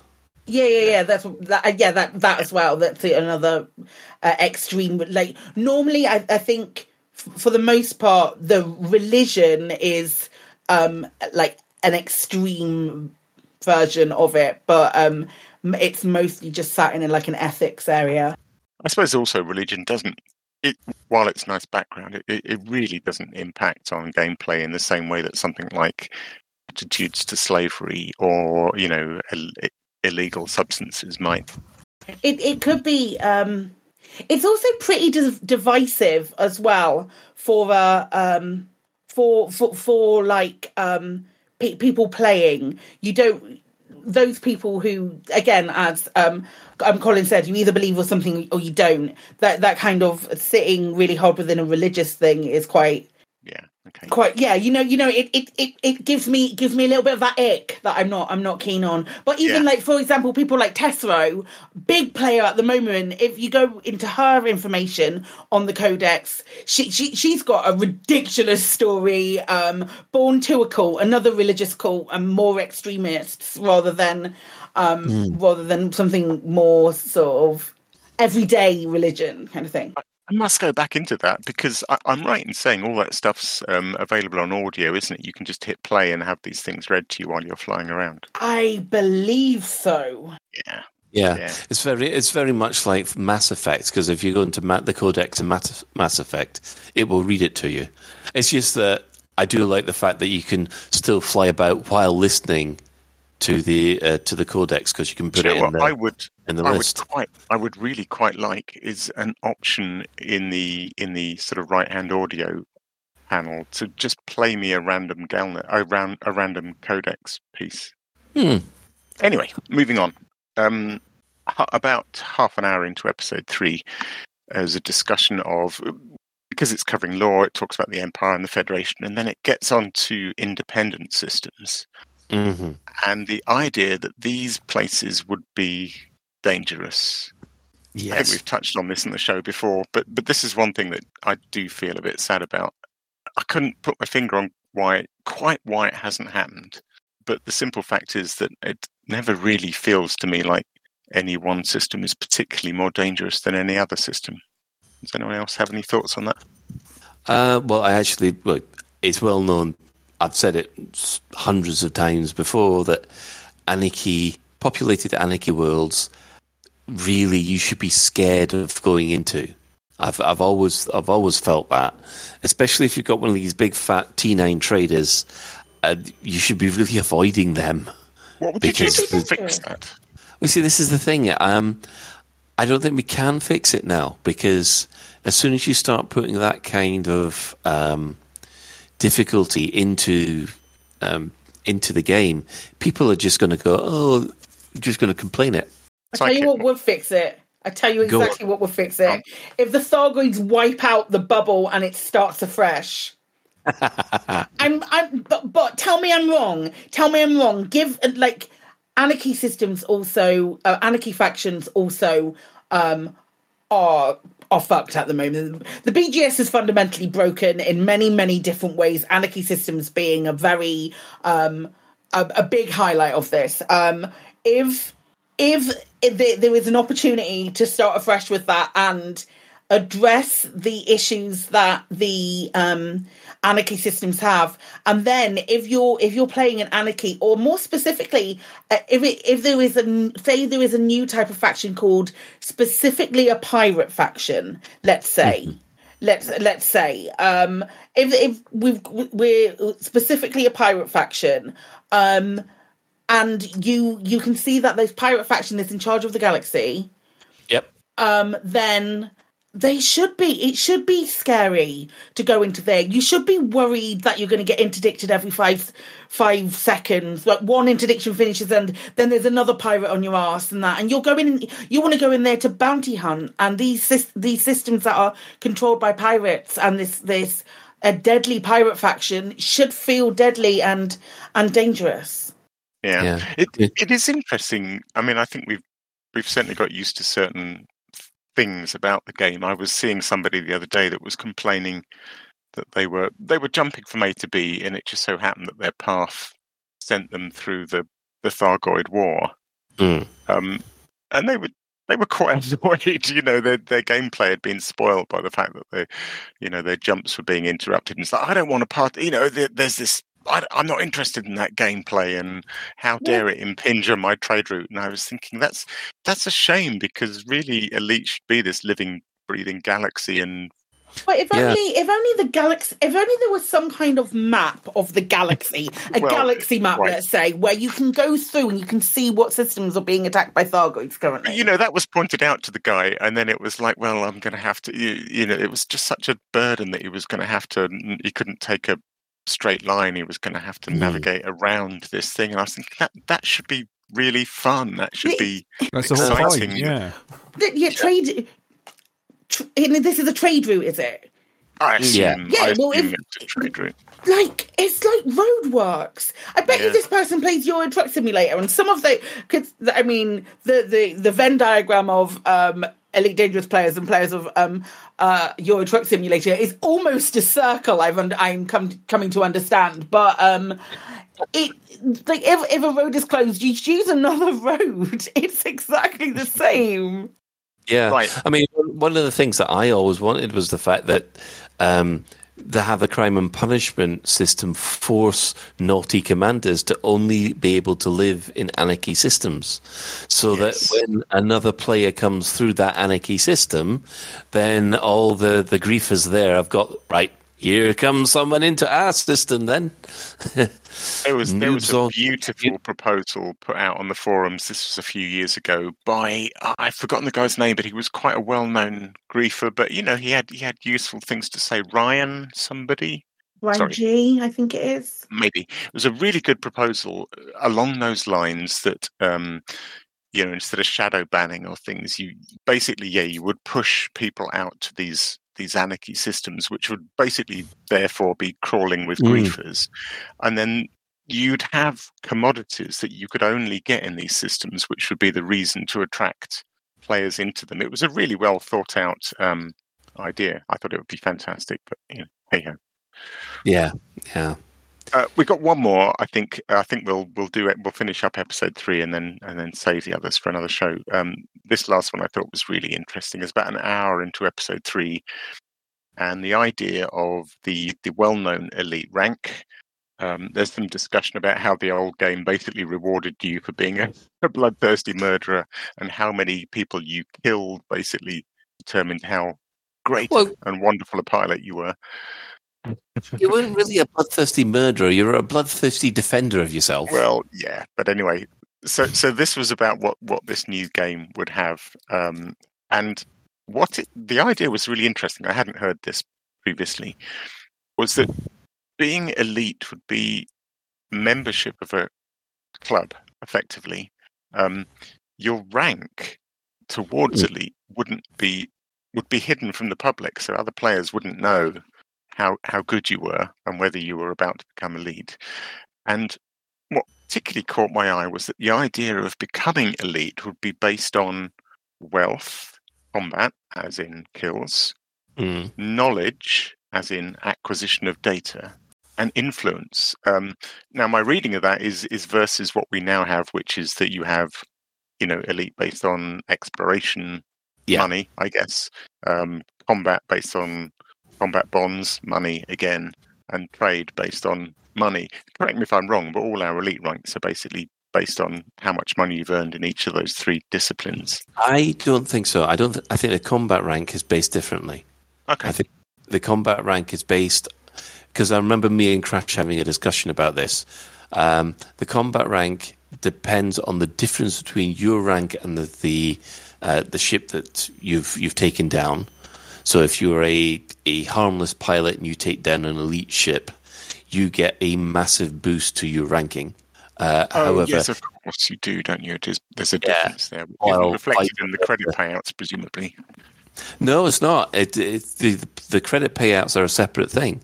So if you're attacked by a, a, a notorious pirate or a newbie pirate, you still get the same amount. It just depends on your relative rank to theirs. So but what do if we you think are on those on, on that old system? So I thought there were two things that were interesting. One, that your elite rank wasn't public, and that it would get you access to something. I'm not sure it was disclosed exactly what, but the idea that becoming elite would get you into a club that gave you some kind of benefits. So I thought that well, that was interesting. Shinrarta. Ze- That was Shinrarta Dezhra. Was that it? Basically, That was it the whole point about- explicitly in that Yeah. episode, but that was it. Okay. No, no, but it wasn't the Kickstarter because um, you you start off at uh, at elite or access to the elite system, which was Shinrarta Dezhra. If you didn't pay for that appropriate Kickstarter band, the only way to get access to that system is if you're elite out in one of the three ranks. Actually, I'm, I'm curious. Let's sort of just go round, um, go round here. Do you, do people treat other players? Do you notice their rank almost immediately because it is, Yes. of course, now public? And and, No. and and in what way do you, if any, do you treat other players differently based on their rank? Like it. No, I don't. I don't. I did get Elite One in combat today, which made me super happy, and I didn't realize I was going to get. Um, I was going to get it, and that was that was a real boon. So I quite like the Elite One. I've decided I've not hit one before, and it was quite fun. Um, that's a sidebar, uh, but you reminded me of it when talking about these ranks. I don't look at that. What I do see more often than not, not is the one that is in red when I'm looking at the um the the details. So if they're aligned to a hostile power or something on those lines, um uh like if it's a, if, I think it says enemy or something. If it's aligned, does it say enemy if it's aligned to a hostile power? I noticed that when we were playing um we were playing uh we were doing some um Thargoid combat the other day. I flicked to another commander and it was it said something in red and I was like, oh really interesting.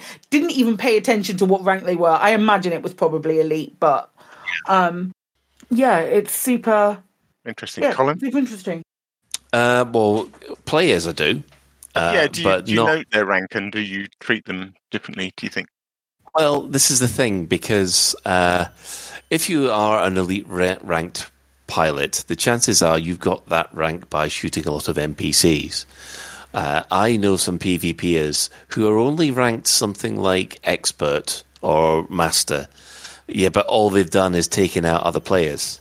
Yeah. And they are, yeah. You, it's a it's a good indication of where a player might be at because obviously, if you're elite, you you're better than um, someone who is harmless and close to the newbie zone. But you never know. You could have someone who is who's got a, a five elite rating in PvP or, or in, in CQC, and he's just decided, oh, you know what? I'll restart an account, and before you know it, a sidewinder with with some pop guns is taking you apart. yeah, that's funny. I think that as well. I mean, uh, yeah, I'll, I'll come to Chris last, but I was, yeah, I was going to say exactly that. That even if I see somebody harmless, I always kind of think, yeah, but are you? I think I'll watch what you do and make my own. You know, are you are you harmless or are you a very long time player who's just got a new account? Chris, do yeah, you- Mac, Mac Winston says there's a big three: the Fer-de-Lance, Wanted, and Elite. I think I'll treat that one with suspicion. yes, yeah, Fer-de-Lance is um, yeah. Yeah, I think Max probably hit it there. Uh, with me, I, I just doff my hat to, to people that are elite. You know, I've I've just I've I've only got one elite in trade now. Finally, finally got one elite. But yeah, the easy one, the easy need- one. That's all you need, though, That's, that's all I need. Finally, I've got one elite. I'm happy. I can get into Shinrarta Dezhra. I'm done. I can retire happy. Um, but uh, but um, yeah, I, I, I pay a little bit of attention to it, but normally out of like neighborhood nosiness more than anything else. Like I, when I'm checking out people in the bar, I'll be like, ah, that's what rank they are. Nice, nice. and, and just like as a final point on this um, thing of um, uh, hang on i've lost my thread. Uh, yeah uh, the idea that 'cause, uh, knowledge stroke acquisition of data was one of the ways of becoming elite i guess nothing that got dropped. That seems quite interesting to me.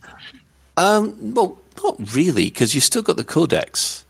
You when you actually scan something new, it adds to your codex value, and you know you get money for it, which you can cash in, and that goes on your exploration rank. ah So, yeah, it does. So don't. so if you go so if for example you go to Dav's Hope and you scan the beacon and you get that's a little tick towards exploration yes. hmm. So so basically, you are rewarded for knowledge discovery. I wouldn't be averse to seeing that on a separate, on like a separate metric. Hmm. me too Yeah, there's there's an awful lot of things that are involved in the trade and the uh, the the uh, exploration ranks that I would love to have seen separate separated out, such as passenger running and mining, because you can normally distort your uh, elite ranking just by being lucky with mining for a li- for a little while. And if I remember rightly, um, you could become trade elite after two days uh, just by mining. And I, I just al- always thought that was a little bit um, too easy, if you see what I mean. I don't. I don't know what I would call the rank. Science or something. That's a bit too. That's not quite right. But I do love the idea, and we'll come on to this in another episode. But um, you know, we, th- there was a point where we touched on it. Touches on uh, achievements. I would Mm. love to see that sort of beacon and data thing separated from exploration. So the idea that you've, if you've been to all the INRA bases and you've been to, you know, lots of tourist beacons and you've scanned places like Dav's Hope, I- I'd love to see an elite ranking in that sort of thing. I, th- I think I'd put quite a lot of store by that one. Uh, yeah, me too. Yeah. Well, um, I must. Well, I'm going to have to draw this to a close because uh, we've, we've seen the time on this. But yeah, this it is fascinating to look back to see what we were hoping for and seeing what we got. Uh, Cool. And well, you know, we'll, we'll come back to this because there's I, I have Oh, plenty there's- more notes and there's some good stuff. yeah, there's a, there's another three hundred and how many more Yeah, episodes? don't have you got listen to all through? of them. Don't, do not listen to all of them. You will die. well, Like maybe I'm hoping the first few months. I'm hoping I'll get to really the like- point where I'll think I've heard this one, and then we'll be, you know, I'll have gone. All of a sudden, we're in the Lave Radio snake eating its own tail at the moment, aren't we? What's it? What's that? An Ouroboros? A The Roborus. Lave Radio Ouroboros. Yes. Or if you, if you if you're from Red Dwarf, it's an Aroboros. I'm looking forward Yes. to in 10 years' time where they're reviewing the Lave Radio episode where they reviewed the previous Lave Radio episode Yes. Oh, no. covering I the content. thinking Oh no! I'm watching walkthroughs where I'm watching walkthroughs. I'm watching walkthroughs. No. Yes, Yes, if you're listening to this in the future and we're reviewing episode 434, where we start No, reviewing no, episode one, then never did it. stop listening for God's sake. and welcome to episode 683, where we look after episode 228. I can see all the Red Dwarf fans got what I meant. That's good. Right. Anyway, uh, after that slight diversion, community corner. Now, first of all, uh, we have to take our hats off. The golden hour, uh, Protocop's new video was astounding. So good. He's Yeah. doing he is doing stuff, and I've said this to him, and I've, I'll say it until the cows come home. He is doing stuff in Elite that no one else is doing, and it's so refreshing. Beautiful Yeah. stuff, isn't it? Mhm. Yes. I'm not crying. You're crying. so good, so good. I can't get over it. Who's cutting onions? Who's cutting onions? it. How many times have you all watched it? Because I've watched it at least sixty times. I was going to say about 10, so you've got me there. I, I love that piece of music anyway, and the fact that he's he's done something so beautiful to it. Ha! Amazing, incredible. Go watch it. I also really like it's well worth looking at the video description because it's very lengthy and, and gives you a Mhm. sense of just how much effort and time he's put into making these videos and how much he appreciates the um, the attention they're getting. When when uh, when I read it and he mentioned something about um in the in, in the description spoiler alert he talks about um there being a problem with Nvidia drivers and Premiere and um his uh, video making software. And I felt that literally in my core because I was trying to upload something for um for a hashtag ad and it wasn't working because my Premiere Pro was broken. And it, I was like I feel it so much and now I'm listening to this music and it's so sad. Very good Very good. Uh, right, at the moment, we have uh, a link here to a, something which I can't even open. um, it's done by Commander Daryl on uh, uh, on Reddit. Uh, and uh, yes, it's his personal interpretation of Soiling A's recent developments. Um, it's it's apparently a very good interpretation of the current lore event. It is. Uh, but unfortunately, I can't see it, which It is. It's really, really good. to me. It's really, really good. It, it goes through in detail about each sort of step and um, their their interpretation and the language. And I only saw it because Ben Hennessy tweeted out about it. Um, ben Hennessy being the the person in charge of the narrative at Elite. Oh, right. So yeah, so I um I saw it because um because Ben had tweeted it, and I was just like, this is really really cool. It's a full um a, a very very long sp- uh, spoiler filled bit of um bit of uh reading, but it does break down everything that's there into very very cool interpretations, and I I really enjoyed it. Yeah, very believable as well. I mean, Mhm. I'm pretty much I wouldn't be at all surprised if he was spot on. Yeah, it's great. Well, I will. I will. Oh, I finally managed to get it to, to reveal its spoilers. Uh, I will look through it with interest later. Yes. Um, we now have also a new high wake video called High Grade Emissions. Uh, always love a bit of high wake. And of course, what's this about a miracle elixir? It's a new ad. It's the latest spoof ad. Um, we upload. We upload one every Monday. Um, it's Professor Pep Pep's Miracle Elixir. It's voiced by Witherspoon. It's one of my personal favourites because it takes the piss out of the four of us, and I, I, I, I, I do that quite a lot. Oh, I know, I know the one.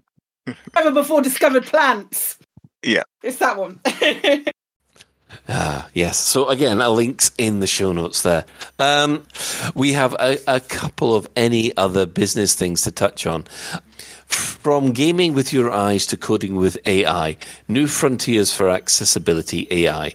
There's a lovely article about a girl born with a quadriplegic cerebral palsy who's worked with special effect to be to able to game and of course play Minecraft and then caught the development bug and via many open source tools like um, Opticoder, which is a for- fork of OptiKey, now studies applied computing at the University of Dundee. I, th- I that is amazing. Brilliant. Well, done, well done, a special effect for helping out there because it's unbelievable. Um, for those of you who, who remember, Ty, who started the Loose Screws podcast, um, his daughter is doing a social science project involving farming and space. Obviously, two that work together. Um, now, she's asked Uh, the the first thing that you think of when you're thinking about farming in space, you think of Elite Dangerous. Yes. But obviously, you're farming grinds, aren't you? Not, Not actually. kind of no, no, you're not actually planting seeds on Mars. You're not doing a Mark Watney, which, to tell you the truth, every time I, I go on one of these thin atmosphere planets, I'm there thinking, I want to watch The Martian again. But back back to Ty's daughter, she, and she's doing a social science project about farming and in space, uh, and she's asking as many people in the US as possible to fill out a small survey, which we will put in uh, in the show notes, uh, which is tinyurl.com space farming survey. Ah, dear. Yes.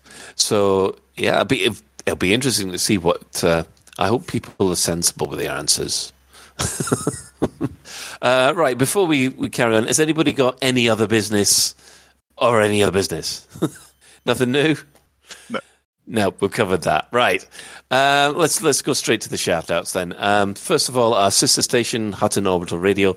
It broadcasts on a Thursday at 8.30. You can tune in at twitch.tv, Hutton Orbital Truckers, or if you just want the audio, go to radio.forthemug.com. Uh, for the discerning commander that likes a bit of CQC action, check out the CQC Discord at discord.me slash elite dangerous CQC. We're giving a shout out to the following Elite Dangerous podcasts. Uh, so there's also the Guard Frequency, who do other space games as well. And also there's the fantastic cheese eating uh, Loose Screws, who are um, munching away on their hillbillies right now. I, I don't even know where I came up with that one. I do apologise. Uh, now, following this, we do have a Galnet News Digest as provided by Commander Witherspoon and the wonderful Commander Beetlejuice, who I thought was fantastic last week.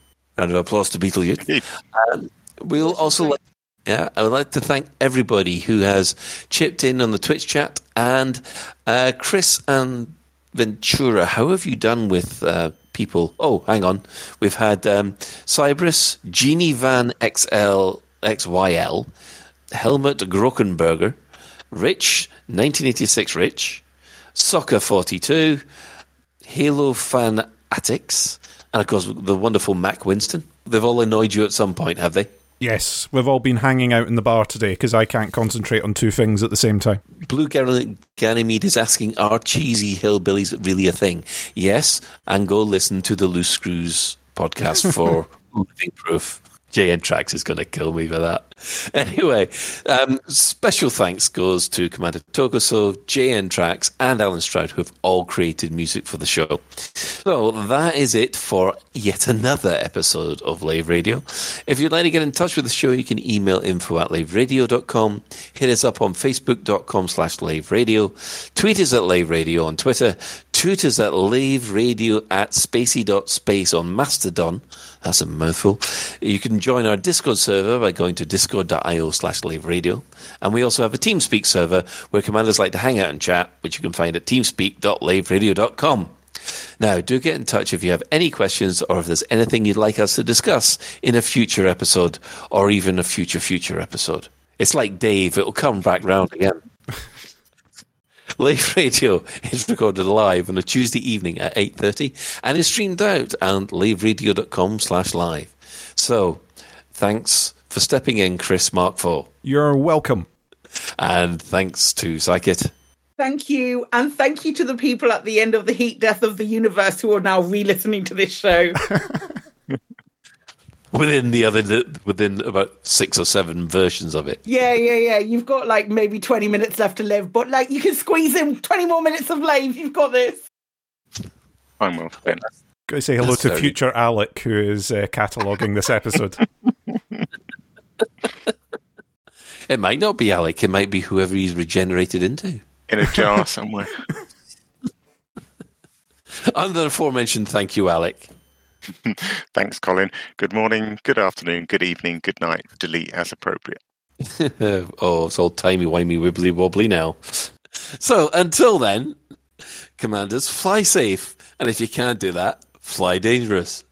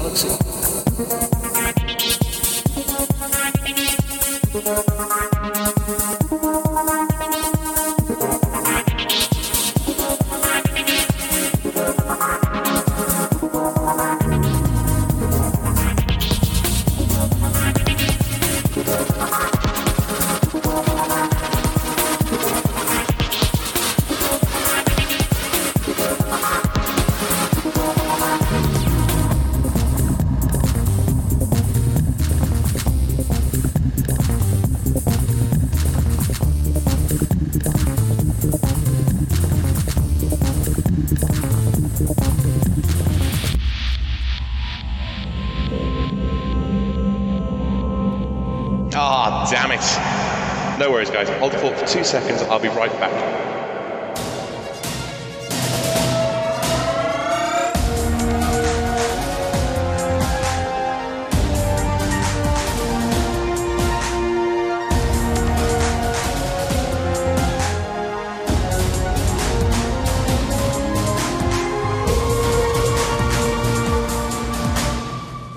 Galnet News Digest, 21st of April 3309. We read the news so you don't have to. In this week's news, Hudson is losing his job. Su Jin Ai may have discovered Raxxla. And Salvation may be a Dalek. And we talk ship kits and annoying the Thargoids into going away and not coming back.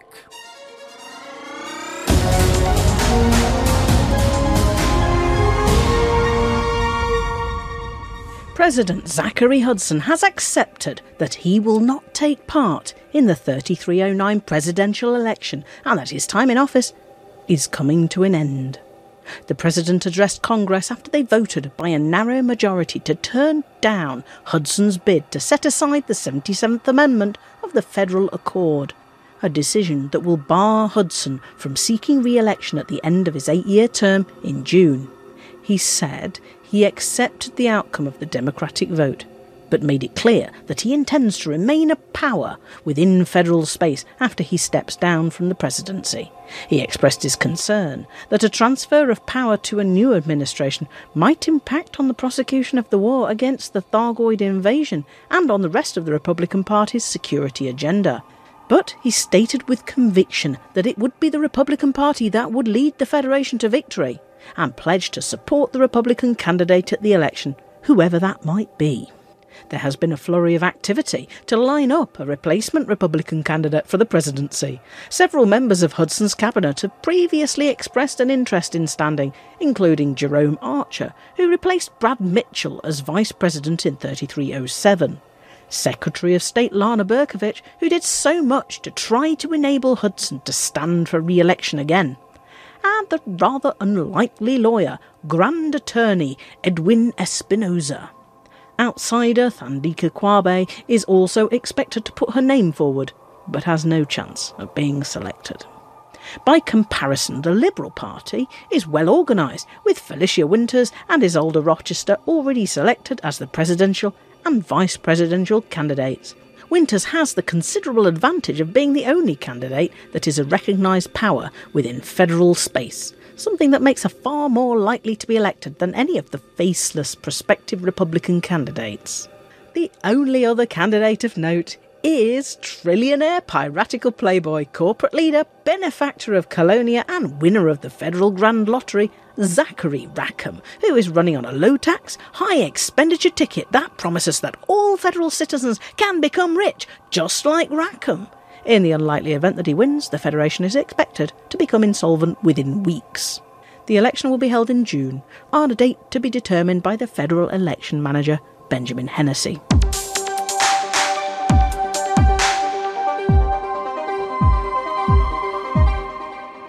There is no further word about the whereabouts of Azimuth's former test subject, Su Jin Ai. On Thursday, Admiral Aidan Tanner of Aegis put out a call for assistance in tracking down the former D2, who's believed to be on a mission to get even with the former head of Azimuth, Dr. Caleb Wycherley, also known as the Witch, and as Salvation. A mission that's all the more mysterious because Salvation has been confirmed dead.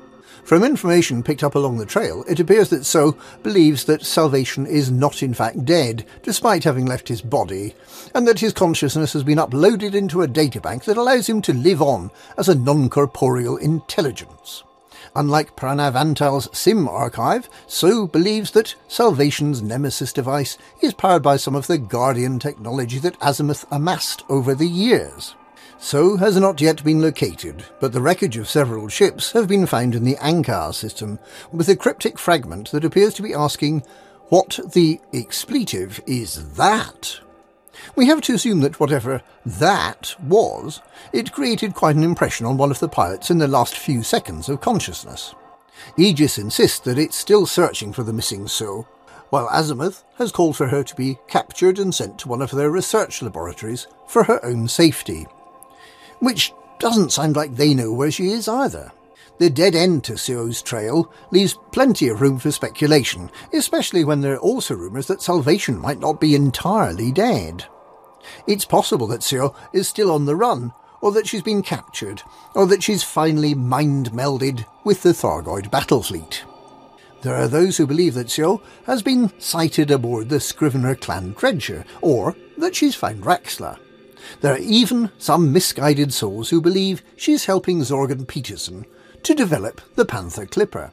As for Salvation, if he's not part of the Guardian Construct Network, and if his disembodied head isn't commanding operations from a shelf in Azimuth HQ, then perhaps he's living on the planet Skaro, among the hospitable Kaled people, in a custom wheelchair designed by his best friend and fellow scientist, Davros. There's a terrible idea circulating that should Azimuth ever get hold of her, Salvation may try to download his consciousness into So's body, regenerating in a Whovian sort of way. Access to So's Thargoid interface brain implant might allow him to read the minds of his enemy and lead them into final and all-consuming oblivion.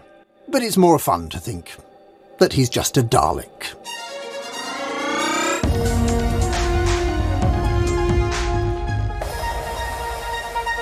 Following the discovery that ship kits dramatically increase caustic damage suffered in Thargoid environments, the Pilots Federation has announced a sale of such ship kits. And in a way, they're a status symbol. Anyone brave enough to enter a maelstrom wearing a cursed ship kit of triple damage has to be showing off a bit. Look, they're saying, I am so good a pilot that I can afford to work at this tremendous disadvantage and still get more kills and tissue samples than lesser pilots. In related news, and following Aegis's imprecation to concentrate on stopping the Thargoids from invading alert systems, rather than having fun fighting them in systems they've already invaded. Commander LCU No Fool Like One has confirmed what many have suspected that it's far easier to find Orthrus interceptors if you're part of a team. Threat 4 NHSSs seem to appear far more regularly if there are several commanders hunting together. There is also a belief that just killing the Orthrus may not necessarily be the best way to save a system from invasion. Hutton trucker Alex Zuno has been experimenting collecting tissue samples and turning them in at rescue ships. Apparently, the Thargoids dislike research probes so much that they decide not to invade after all. Science may, after all, be the answer. And that's this week's Galnet News. Galnet News, we read the news so you don't have to.